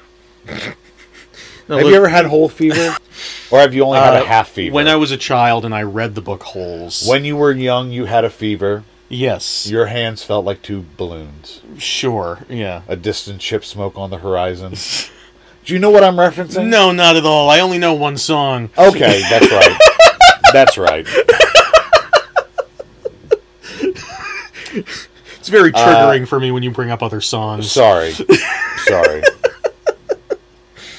uh, Tom is coughing at the bottom of the hole. Yes. Uh, he's shaking. Gemma grills the boy about where he went and who he Mm-hmm. met. And here's the again, the movie is still doing clever things. Like This is one of the better scenes. This is a nice bit. yeah. The boy obviously because he's he's been meeting with secret aliens Yes. cannot talk about where he's been. And he tells her, "I'm not allowed to I'm tell." not allowed to talk. Yeah. So she tricks him like a good mother Yes, but by but making him do his imitations. the implication in the scene, though, by by the dialogue that's shared, is that what she said to him did affect him in some way. By her saying that she wanted to solve the mystery, he went and asked for a book to help her, and was told, "We will give you this book. You're not allowed to answer any questions." Or Interesting. maybe I'm in. in actually, now that I think about it, maybe he would just that was it was just time for him to have the book. I think it was just time for him to have the book. Oh shit! Never like mind. I, I didn't make I, I hope I hope it was this idea of like Yeah. but I can't see why the alien overlords would be like, sure you dumbass, take this take Book this back book. to her, yeah. But then again it's not like she could read it. yeah, clearly. But this great sequence, she has him do a couple of his impressions Yeah. as he likes to do. He's a little Robin Williams. and she cheers for him again going back to the twilight zone it feels a lot like the good Uh, life yes. where you have a, an, in- an intense threat of a child but you're trying to be nice And her acting is so great here where it's this like is one of gemma's best moments in the movie I wish the character were more consistent so the acting Yeah. could shine through better. yeah Because, here in it's this like scene she comes off as really smart and capable and manipulative and she's like yeah this is not granted parents manipulate their children like this where it's like you have to Sure. operate on child Sure. logic absolutely the child won't tell you the secret you have to work around the secret you know what i almost feel like we should have had a woman uh, on the show this episode to be like well we don't know any women aside from aside from your wife who's a little bit mike shy and Yes. spring who is going to be on for her own movie yes another time um, But uh, yeah, I almost I almost feel like I, I wonder if there's something we're missing out by not having the female perspective.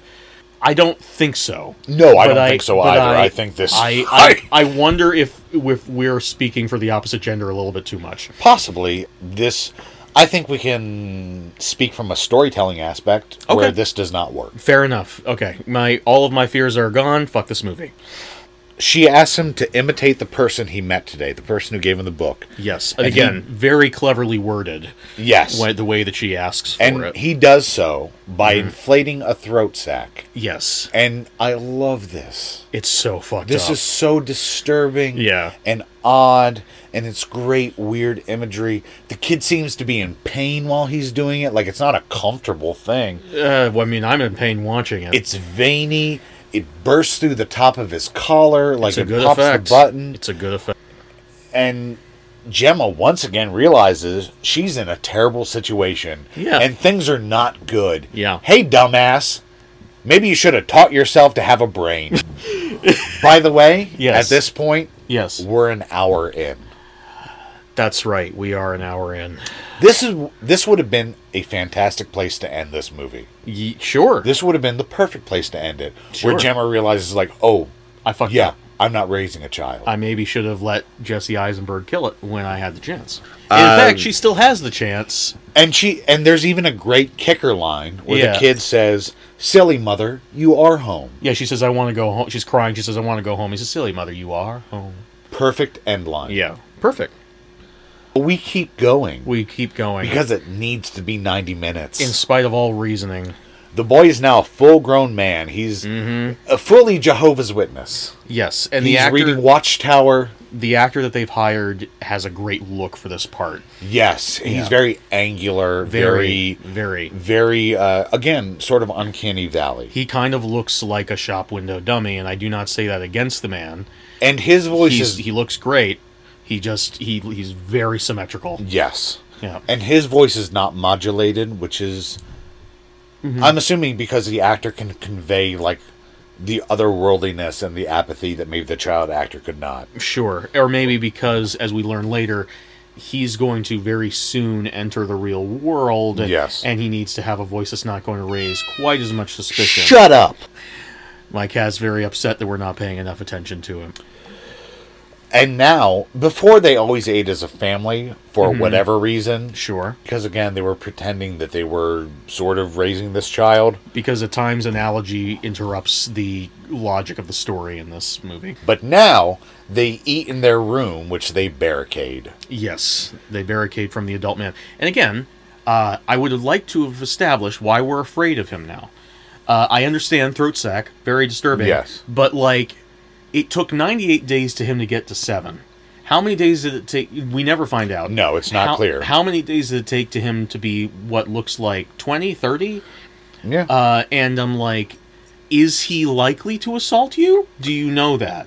Is like I I understand. yeah, he never appears threatening to them. he ne- like uh, maybe a little bit later, but that's that's circumstances Yeah. are different when that starts to happen. Like it doesn't it doesn't make any sense to me. Well, it like, also what doesn't- changed in the meantime? And she even says, "I wish I'd killed him now." Yeah. and like I'm like, well, you had presumably another 98 days. it also doesn't do make so. It also doesn't make sense that he would still need to be with them at this point. Right? Why is he there? Why is he there? Yeah. It, it, it, I I didn't think of that until just now, but he's clearly fully capable at this point. I even wrote in the notes he's a fully grown man. Either kill him or let them be released. Now, Yeah. I know because the minute that they said raise a child and you'll be released, I immediately understood that released they were meant, Meant meant death. death. because that's the most obvious twist they could have gone with. And yeah. Yeah. the twist that they went with. And it's the unsubtle thing of like parents work themselves to death for their children. oh, wait, they say it out Oh, loud yeah, later. They do. But uh, I, I knew that that was coming, but at the same time, like, so, okay, why are they here? Why are they still here? Yeah. Why are they here? At this point, Tom is dying of whole fever. He's got it bad. He's got stage three whole fever. Right. Uh, But the couple has made up. Yeah, and haven't as made you up. said, Gemma regrets uh, not letting Jesse Eisenberg kill a child. He says Number one failure in most new marriages Jesse Eisenberg shows up at your doorstep, says, I want to kill a child. My child, not necessarily. a child. Right, right. Random act of God. We're gonna, we're, we're gonna, I'm gonna roll a seven billion sided dice. right. uh, I guess seven and a half billion side at this Sure, point. He had yeah. to upgrade, and that's the child. Well, I guess no, that wouldn't work out because not not everyone's a child. Right. We're all somebody's child. We're all somebody's We're not child. all a physical child. Right. I'm not sure how Jesse Eisberg operates in his child killing venture. J.C. Eisenberg moves in mysterious ways. I've made so many covenants with Jesse Eisenberg. My foreskin, the rainbow. but uh, uh, this is a universal feeling that the movie taps into. Yeah. You haven't let Jesse Eisenberg kill a child. Right. And the It's a regret that we all feel. regret that we all feel. And Jesse Eisenberg has a, has a kind of an endearing line where he says, she says, "Why didn't I let you kill him?" And she's and he because you're a says, good you're a person." good person." I'm like, "That's very sweet of you." It's very sweet and because it's- she's dumb. It's, It's yeah, because she was she's dumb. a bad teacher. She's a And this is why All she they- knows is trees and wind. This is why they should be paid less. And when she's taken away from the trees and the wind, she doesn't know what she's doing anymore. Also, Gemma I, needs to. Oh, I'm sorry. Go ahead. I suddenly. Nah, never mind. That doesn't mean anything. Alright. Keep, keep going. Gemma needs to help Tom shower because he is getting old Yes. and dying because his child grew up and there is no subtlety. Gemma spends her day following the boyman uh, as he goes off to do whatever frog people do. right? At this point, I wrote in the notes 20 more minutes, 20 more minutes. In the hole, Jesse Eisenberg finds a mystery bag. What's in it? A corpse. Ew! How many bags have you found that have corpses in them? Uh, very few. Oh. Very few since we moved here. Well, now I feel like my answer would be awful. Tom climbs out of the hole. Gemma and Tom try to get back inside the house. They find the door is locked with the boyman inside. Yes. Boyman does not care that Tom is dying. Why the fuck would he? Why would he? It- I I feel like the movie wants us to feel like this is a betrayal, yeah. where it's like, oh, the Uh, I don't boyman know. doesn't care. He's an alien frog person. Why would he? He's a parasitic. I generally. He's a a parasite. genuinely do not understand what the movie wants me to feel at this point. But Yeah, to no, follow the here's- analogy, this is where the the what's the type of bird from the beginning? Cuckoo. The cuckoo has thrown the actual denizens of the nest out and taken. Oh, over. good point. Yeah. but it's not a one-to-one comparison because they're No. not children. It's this is what we It's a call sloppy A metaphor. sloppy metaphor. Yeah. Oh. Yeah. Look it up in your textbooks, kids. This is what we call a sloppy metaphor. Look for it in your textbooks under Zootopia. somehow, and this is a problem I had by day 98, where Tom Tom somehow has still has a bit of a cigarette left. Like if Right. you're a smoker, like even if you're like, Yeah. okay, I realize I No. can't get out and get more cigarettes. I need to make this last. Yeah. By day 98, you're not down to the filter. That filter has been eaten for the precious nicotine it contains. Yeah, no, seriously, like he he he makes those cigarettes last, and even as a non-smoker, I was like, I don't buy it for a second, Not a second. not a second, and Uh, that could have been a great We're intensifier of tension. Where exactly just he's like so frustrated. we already And- mentioned The Shining, he's dealing with his alcoholism. Why not have Jesse Eisenberg be like, "Oh my God, I'm out of nicotine. I don't know what the fuck to do. Yeah, I exactly. can't handle like, the stress." Again, it's part of the domestic drama. sure. Gemma and Tom chat a bit, and Tom dies, but not before some mediocre Jesse Eisenberg acting. The medi- Sorry, it's okay. I know you disagree. It's fine. I thought he did a fine job, but it's, it's, I wouldn't give him an Oscar or anything. No. But he's he, he was he, was talking about remember right before we came here with Remember the wind. I love the wind. And I wrote- realize how great the wind was. I wrote down. Tell me about the wind. I love that George." Patrick Swayze song. She's like the wind. Tell me about the rabbits, G- Gemma. Boyman returns with a body bag, just like the one Tom found in the bottom of the hole. Mm-hmm. Yeah. which is where Boyman tosses Tom after he bags him up. Maybe if Tom wasn't an asshole and played by Jesse Eisenberg, I might feel more Right. of Gemma's pain because she's like fucking. She's doing a Tony Collette in fucking she's li- Hereditary. literally, and it's it's so sad because she's yeah she's, she's doing the- giving her fucking. she's giving her all, fucking all, But and I the don't give a movie- shit. I don't give a shit. The movie doesn't give a shit. When Tony No. Collette does that in Hereditary, I It's- don't even like Hereditary, but in Hereditary, when Tony Collette does that, the camera is on her. and that's preceded by a legitimately disturbing and upsetting happening. Sure, sure it is. And then you have in this, he's dragging Jesse Eisenberg's bag, throwing it in the hole, and the camera is impassively third party. It's it's far away from the action. It's very impersonal. Yeah, you're right. She's crawling and going Because they need to capture him and her. Right. But again, but this there is- are other ways you There are could do other that. You could shoot it from her perspective. She's literally crawling on all fours. Have a shot of, him of her like head on, like head going on, towards like the camera, like- reaching towards him, and then a reverse shot of him moving away from her with the body. because uh, this adult boy, the boyman, does Yeah. very well. He has a nice physical bit where he very Sure. flippantly puts the body in the hole. Yeah, Uh, I don't blame this movie on the actors. No, They're doing- absolutely- I'll just read this bit. I, I wrote down in my notes, oh, that's what they meant by released. They meant death. What a twist! Because that was my attitude at this point. Yeah, like I said, I don't care. Mm-hmm. There is a great bit where the boyman mocks Gemma sobbing. Yes. that was nice and brutal and Yes. like if- Again- if, if if it had been shot better, if it had been constructed better, If the movie that would have hadn't been a sucked up till devastating now. moment, The thing- especially especially if they had like really tried to raise him, right. and then at that moment he was like, "Fuck you, Yeah. fuck your pain, Exactly. You're just a fucking uh, parasitic host for me." Right, and at this point in the movie, it feels like it comes out of fucking nowhere. Yeah. It feels like a moment from a different movie. Well, all through that bit, like his adult bit, like he's been openly antagonistic towards him. Like it, it's, sure, but like if they had really tried, but it doesn't come, and feel like it comes from the other two thirds of the movie. Is what No. I'm saying. again, here's where we enter the fourth Twilight Zone Mm-hmm. episode, where technically it's the culmination of all the other three. And suddenly, it's little girl lost. Yes, Actual Twilight Zone, actual Twilight Zone episode. Uh, but thankfully the movie has one more little trick up its sleeve. and this is pretty neat. Uh, yeah, this is uh, pretty neat. uh, there's 10 minutes left. Gemma attacks the boyman with the pick. God, Yes. you're so bad at that.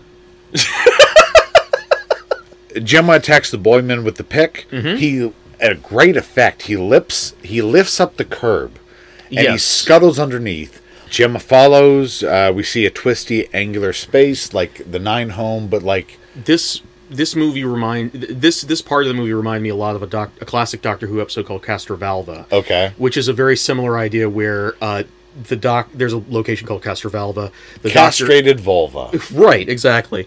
Uh, the doctor and his companions enter in, but then are unable to find the exit. No matter where they go, it always leads back to another part of this circular location. In the end, the device that is maintaining the location starts to break down, and they have to make their way out, but uh, using the best special effects they had at the time, which are not very good, but they get the idea across. Much like in the sequence, everything was uniform, and now everything has suddenly become very disjointed and MC Escher and all Yes. over the place. Uh, which leads me to believe that, much like in Castrovalva, uh, British character actor Anthony Ainley is responsible for this entire thing. He faked his death, and he and his massive chin have come back to wreak havoc. Well, I believe Mr. Anally can do whatever he wants. I do as well. Gemma falls through a door. She's in another home. There's a red Mm-hmm. filter. Another boy, a woman sits at a table sobbing. Yes. Gemma sinks through the floor and comes into a green filter room. Now, before that, sh- the woman who's sobbing acknowledges Gemma's presence. Yes. They see each other. And again, wouldn't it have been cool if earlier in the film there were these shadow demons that kept wandering around Mm. and then sinking through the floor and they were like we only see them every couple of years what's going on and then you find out it's when people like almost escape Or this happens at the hour mark. right And now she meets another woman and she's like, yes We're trapped in this nightmare. What do we do? and we change up the goddamn formula Yes. a little bit. Yeah, exactly. Again, that's something that they would have done in The Prisoner, not here. Yeah. And in the green filter room, we get our last disturbing image, which is one of my favorites. Mm-hmm. A couple is having sex while their creepy boy stands in the doorway and claps. And applauds them, which is it's so fucked up. that's it's gr- so that's fucking great. goddamn nutty.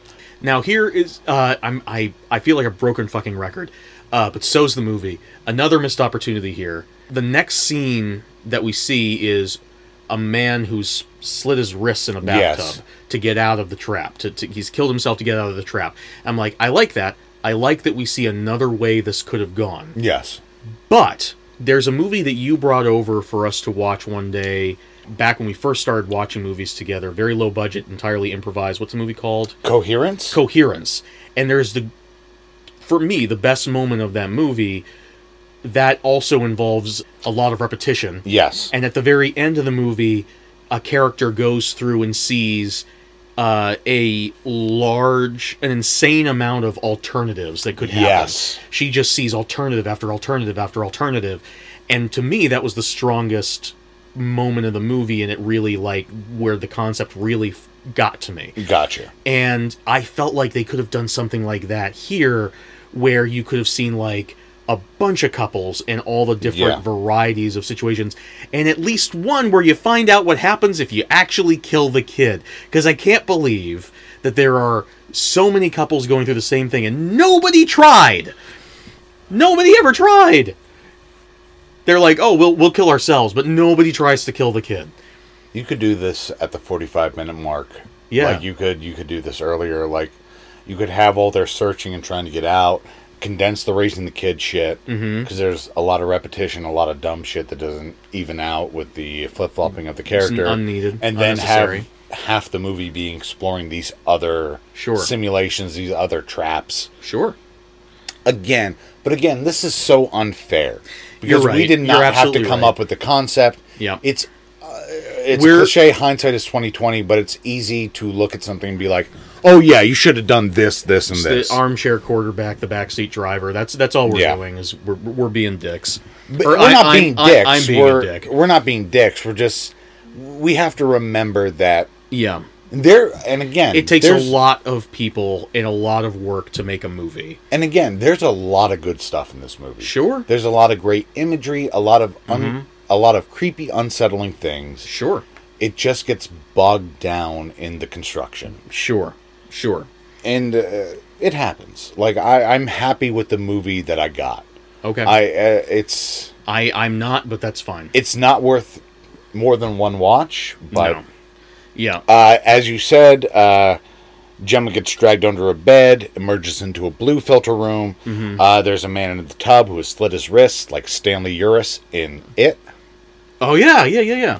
Uh, she winds up back home where she dies she gets bagged and tossed in the hole But before she does, oh yeah there's a brief exchange which wraps up the whole movie where she's she says she's like asking what was it all for what was the purpose of my life and he says you are mother mother must raise the child and mother then prepares die." their sons for the world yes and then what happens they die and i'm like oh my god yeah no it's and it's it's like this movie is fucking martin luther just banging on a church door like Just here's my Jesus 95 Christ. thesis Oh about my suburbia and parenthood oh my god what Um, a what a fresh take what a good fresh take you have and then of course i her, too like monty python her her classic line gets one last time where she's getting bagged up and she says "Mwah, mwah, mwah, mwah," and he un- he unzips her and she says what did you say he's like i'm not your fucking mother it's like okay that's a no what he theme. what he does is he he imitates her from earlier in the movie he says whatever oh yeah he imitates her one last time. And this is again, now I'm not pitching a good movie. I'm just pitching a satisfying movie where at some point during the film you introduce some form of explosive. And as he's zipping her up, he's just like, "What?" Unzips is like, "I'm not your fucking mother." Turns out her fingers on the button. Her fingers on the button. oh shit the bomb's still alive Oh no! Click, boom, and he's like, "Oh no!" instead of like some weird cl- tree climbing groundskeeper jesse eisenberg's a demo expert He's Hugh Grant from Lair of the White Worm. he just has dynamite. oh my god. so she gets tossed in the hole Right. Uh, Boyman leaves the development, goes back to the realty office. One cool bit of subtle bit of special effects. After he buries them in the hole, the grass immediately just uh, comes back, over. regenerates. Yes, that which was is great. a great, ex- great sort of like astroturf thing. Is wonderful. Attention to detail like that Yeah. only adds to the frustration. Yeah. because you can tell that Here's here's what I'm beginning to wonder. Uh, Lorcan Finnegan Lorcan Finnegan has yeah. a good ideas and good sense of vision. He just, I don't know if he wrote this. I didn't note that down because I stopped giving a shit. Right, right. Here's what I wonder. I wonder if this was like a screenplay that got uh they were able to sell it to a studio because of Jesse Eisenberg and, Im- and to a lesser to extent Imogen Poots uh, connections, but the studio was like, "This is good. I like this. Let's fuck everything up." And like there, maybe there was maybe it's like Passengers, where there was like a there was an interesting script and an interesting idea at one point, and then it just got like sort of fucked with forever It's, it's very possible because that happens in Hollywood every day. All the I just, time. I just found out about the first draft of the movie yesterday, which is a movie I thought would have absolutely no point and no potential to it whatsoever. Yeah. And it turns out the original script was actually freaking awesome. I'll have to look into it. So I I feel like this movie was sold on the concept of like it's all one set. Probably. I feel like that was a big selling point. Probably. And then they went from there. Yeah, I, I think you pro- you you you're very likely Because we correct. talk about that sometimes too. It's like Yeah. if we were to do something, what could we do easily? right. We don't have And money. Lorcan Finnegan has his We like have- it's in we the have- industry. we have more money than Macaulay would, but we don't have Yeah. money. Boyman leaves development, goes back to the realty office. And then I want you to guess what he does next. Martin looks pretty old. Oh, poor Martin. Poor Martin. Martin. Boyman takes his name tag, pulls out a body bag, bags him, literally tags him. Yes. I love that detail that there is some sort of receipt yeah. that these al- like these aliens have a bureaucracy. They have Yeah. like that's a great thing that should have been explored more. that's great. Vogans. uh, they're they're all Vogans. He uh, then rolls up uh, the last good detail in the movie. He rolls up the bag like a sleeping bag, like And the audio the the sound design continues to carry the movie as we hear crack. Yep. and then he stuffs him in a file drawer. Uh-huh. And again, the sound design great. You Mm-hmm. hear him slowly rolling down a chute. Yes. Two was more- pretty great. Two more victims come into the office as the boyman sits like a creep, Yeah. and that is Vivarium. And again, the last scene doesn't work for me because I, the minute the kid started imitating them like Martin did, I was like, okay, so he's going to be the new Martin at the end of the movie. Yeah. And then at the end, aside from the kind of clever bits with like the crack and the in the shoot, which was funny, Yeah. but like aside from that, those little bits, uh. All I'm sitting there is waiting for the thing I already knew was going to happen to happen, and then Which it is- happens, and then the credits start rolling, and I was like, "Well, I'm glad that's over." Click. Yeah. Yeah, no, i it's pretty obvious, but I don't know why. Mm-hmm. There was nothing in the movie. I don't feel like there was anything in the movie to key me into this. But at the end, I was almost expecting for Gemma and Tom to walk into the office again. Yes. Okay. I I was expecting that until uh we saw other people in the other colored houses when she went into the thing. Gotcha. Because at that point it this, this is the thing like if either do a dream or do a sci-fi reality. You can't do both at the same time without a much better balancing act. Sometimes Neil Gaiman can do it, but like, Yeah. but like, if it had been a dream where we cut out, i- i- much like Eraserhead, like we said. Also, by the way, Eraserhead, he killed the baby. Uh, spoilers for Eraserhead, uh, but he he was smart enough to kill the baby. But you have uh, like Eraserhead does not the, the main character of Eraserhead does not enter the m- narrative like a normal person. We don't see his job. We don't see him interacting with coworkers or No. having a 9 to 5. We see when he, the minute he's there, he's already part of the world we're about to encounter. Like his his mind operates on the same maybe not the same, but a similar dream logic as everyone else in that universe. Yes. And uh, when you see uh, something like, again, I'll, I'll go back to the, the, the nail I've been hammering this whole thing, Village of the Damned. When the people enter the story, you realize that they are people with similar life experiences to you, and therefore it's it's uh, fair enough that you can enter into the universe, imagining that this crazy shit is just as crazy as it looks Yeah. uh, this movie refuses to choose a lane.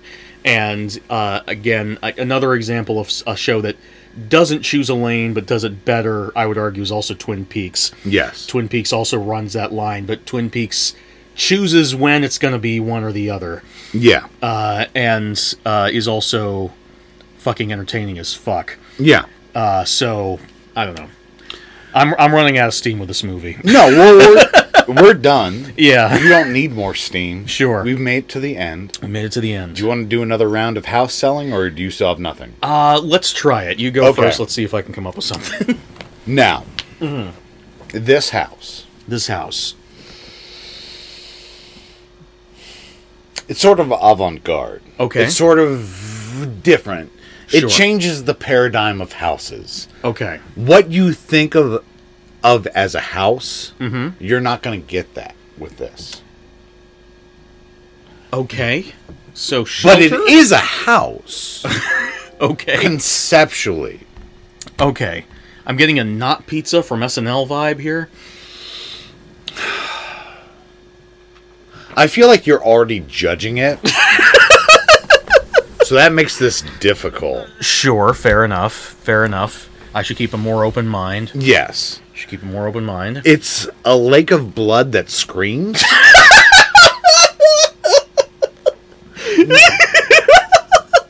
no rooms per se, but Yeah. technically everything's a bathroom, Right. just not a shower. Technically, technically, anything could be a bathroom if you believe in yourself enough. True. True. So it sounds like you're in the mindset to buy this lake of blood to Well- live in. What's the asking price? It's not really money. Oh, It's okay. not really money. Okay. You have to surrender a significant part of your morality. and then you can live on like a houseboat on it. Right. Okay. Okay. Have you ever been on a houseboat? Uh, no, I haven't. I think I have, Okay. although it might be a false memory. Sure. Maybe I was abducted by aliens. I and mean- instead they were like, let's give you a pleasant memory of being on a houseboat. although from my memory, houseboats aren't great. It was. These are the aliens you were talking about earlier in your pitch. Exactly. Their fake, their fake reality they build for you is just Yeah. janky as shit. Just a not great houseboat.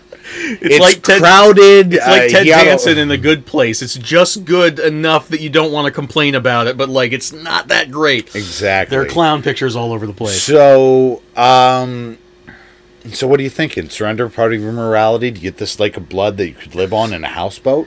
Uh, d- is the houseboat included? No. I, I think I'm still leaning towards the Yeti house Okay. uh, because it The is. Yeti house is very popular. I have a lot of askers. I admit that I am a little bit um, close-minded when it comes to my conception of a house. But I will say that I, I've, like you, I've been exploring the space. I've been exploring the space of what could be considered a domicile.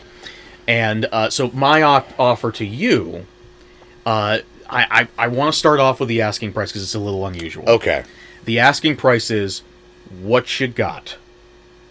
Like just what what you got, what whatever you Interesting. have on your person, if you have like a Venmo account, like whatever you have in your bank account, just anything and everything you got Okay. uh, is what this costs, and uh, it's it's like you said, it's, it's it's sort of expanding the definition of a house. Are you stalling? And you you give me the money, Okay. and I go and get it, and Okay. because I, and I sh- I and uh, maybe I'll show it to you. okay. Right. This sounds like a great deal. I'm a big fan of J.J. Abrams. I love a mystery box. I'll invest everything into it. Sure. Sure. Um, but at the same time, Yes. this feels like a scam. well, I'm I'm not sure what made you think that. The lack of product, the uh, unfirm off asking price. Sure. Uh, sure. Sure. I If you like, if you're not interested in it, I also have a Bowie knife I could stab you with. I So- do like Bowie. So there you go. Um, yeah. I'll tell you this. Okay. How about this? Okay. Mm-hmm. How about this? Okay. I will trade you the lake of blood that screams Gotcha. for your family's ancestral land. You know what? I don't think I'm gonna get a better deal than that. So done and done. Property Brothers. That's what they call us. We're the official Property Brothers. Don't Google it. No one has ever been called the Property Brothers before us. Nope. Uh, so, Billy, do you know what you want to talk about next time? Ooh, uh, I've had like a lot of different ideas dancing through my brain, so absolutely not. Okay, well, we'll figure it out. Thank you for joining us on 1000 Wives of Weird and uh, maybe watch Vivarium. Maybe, probably not. Probably not. Yeah.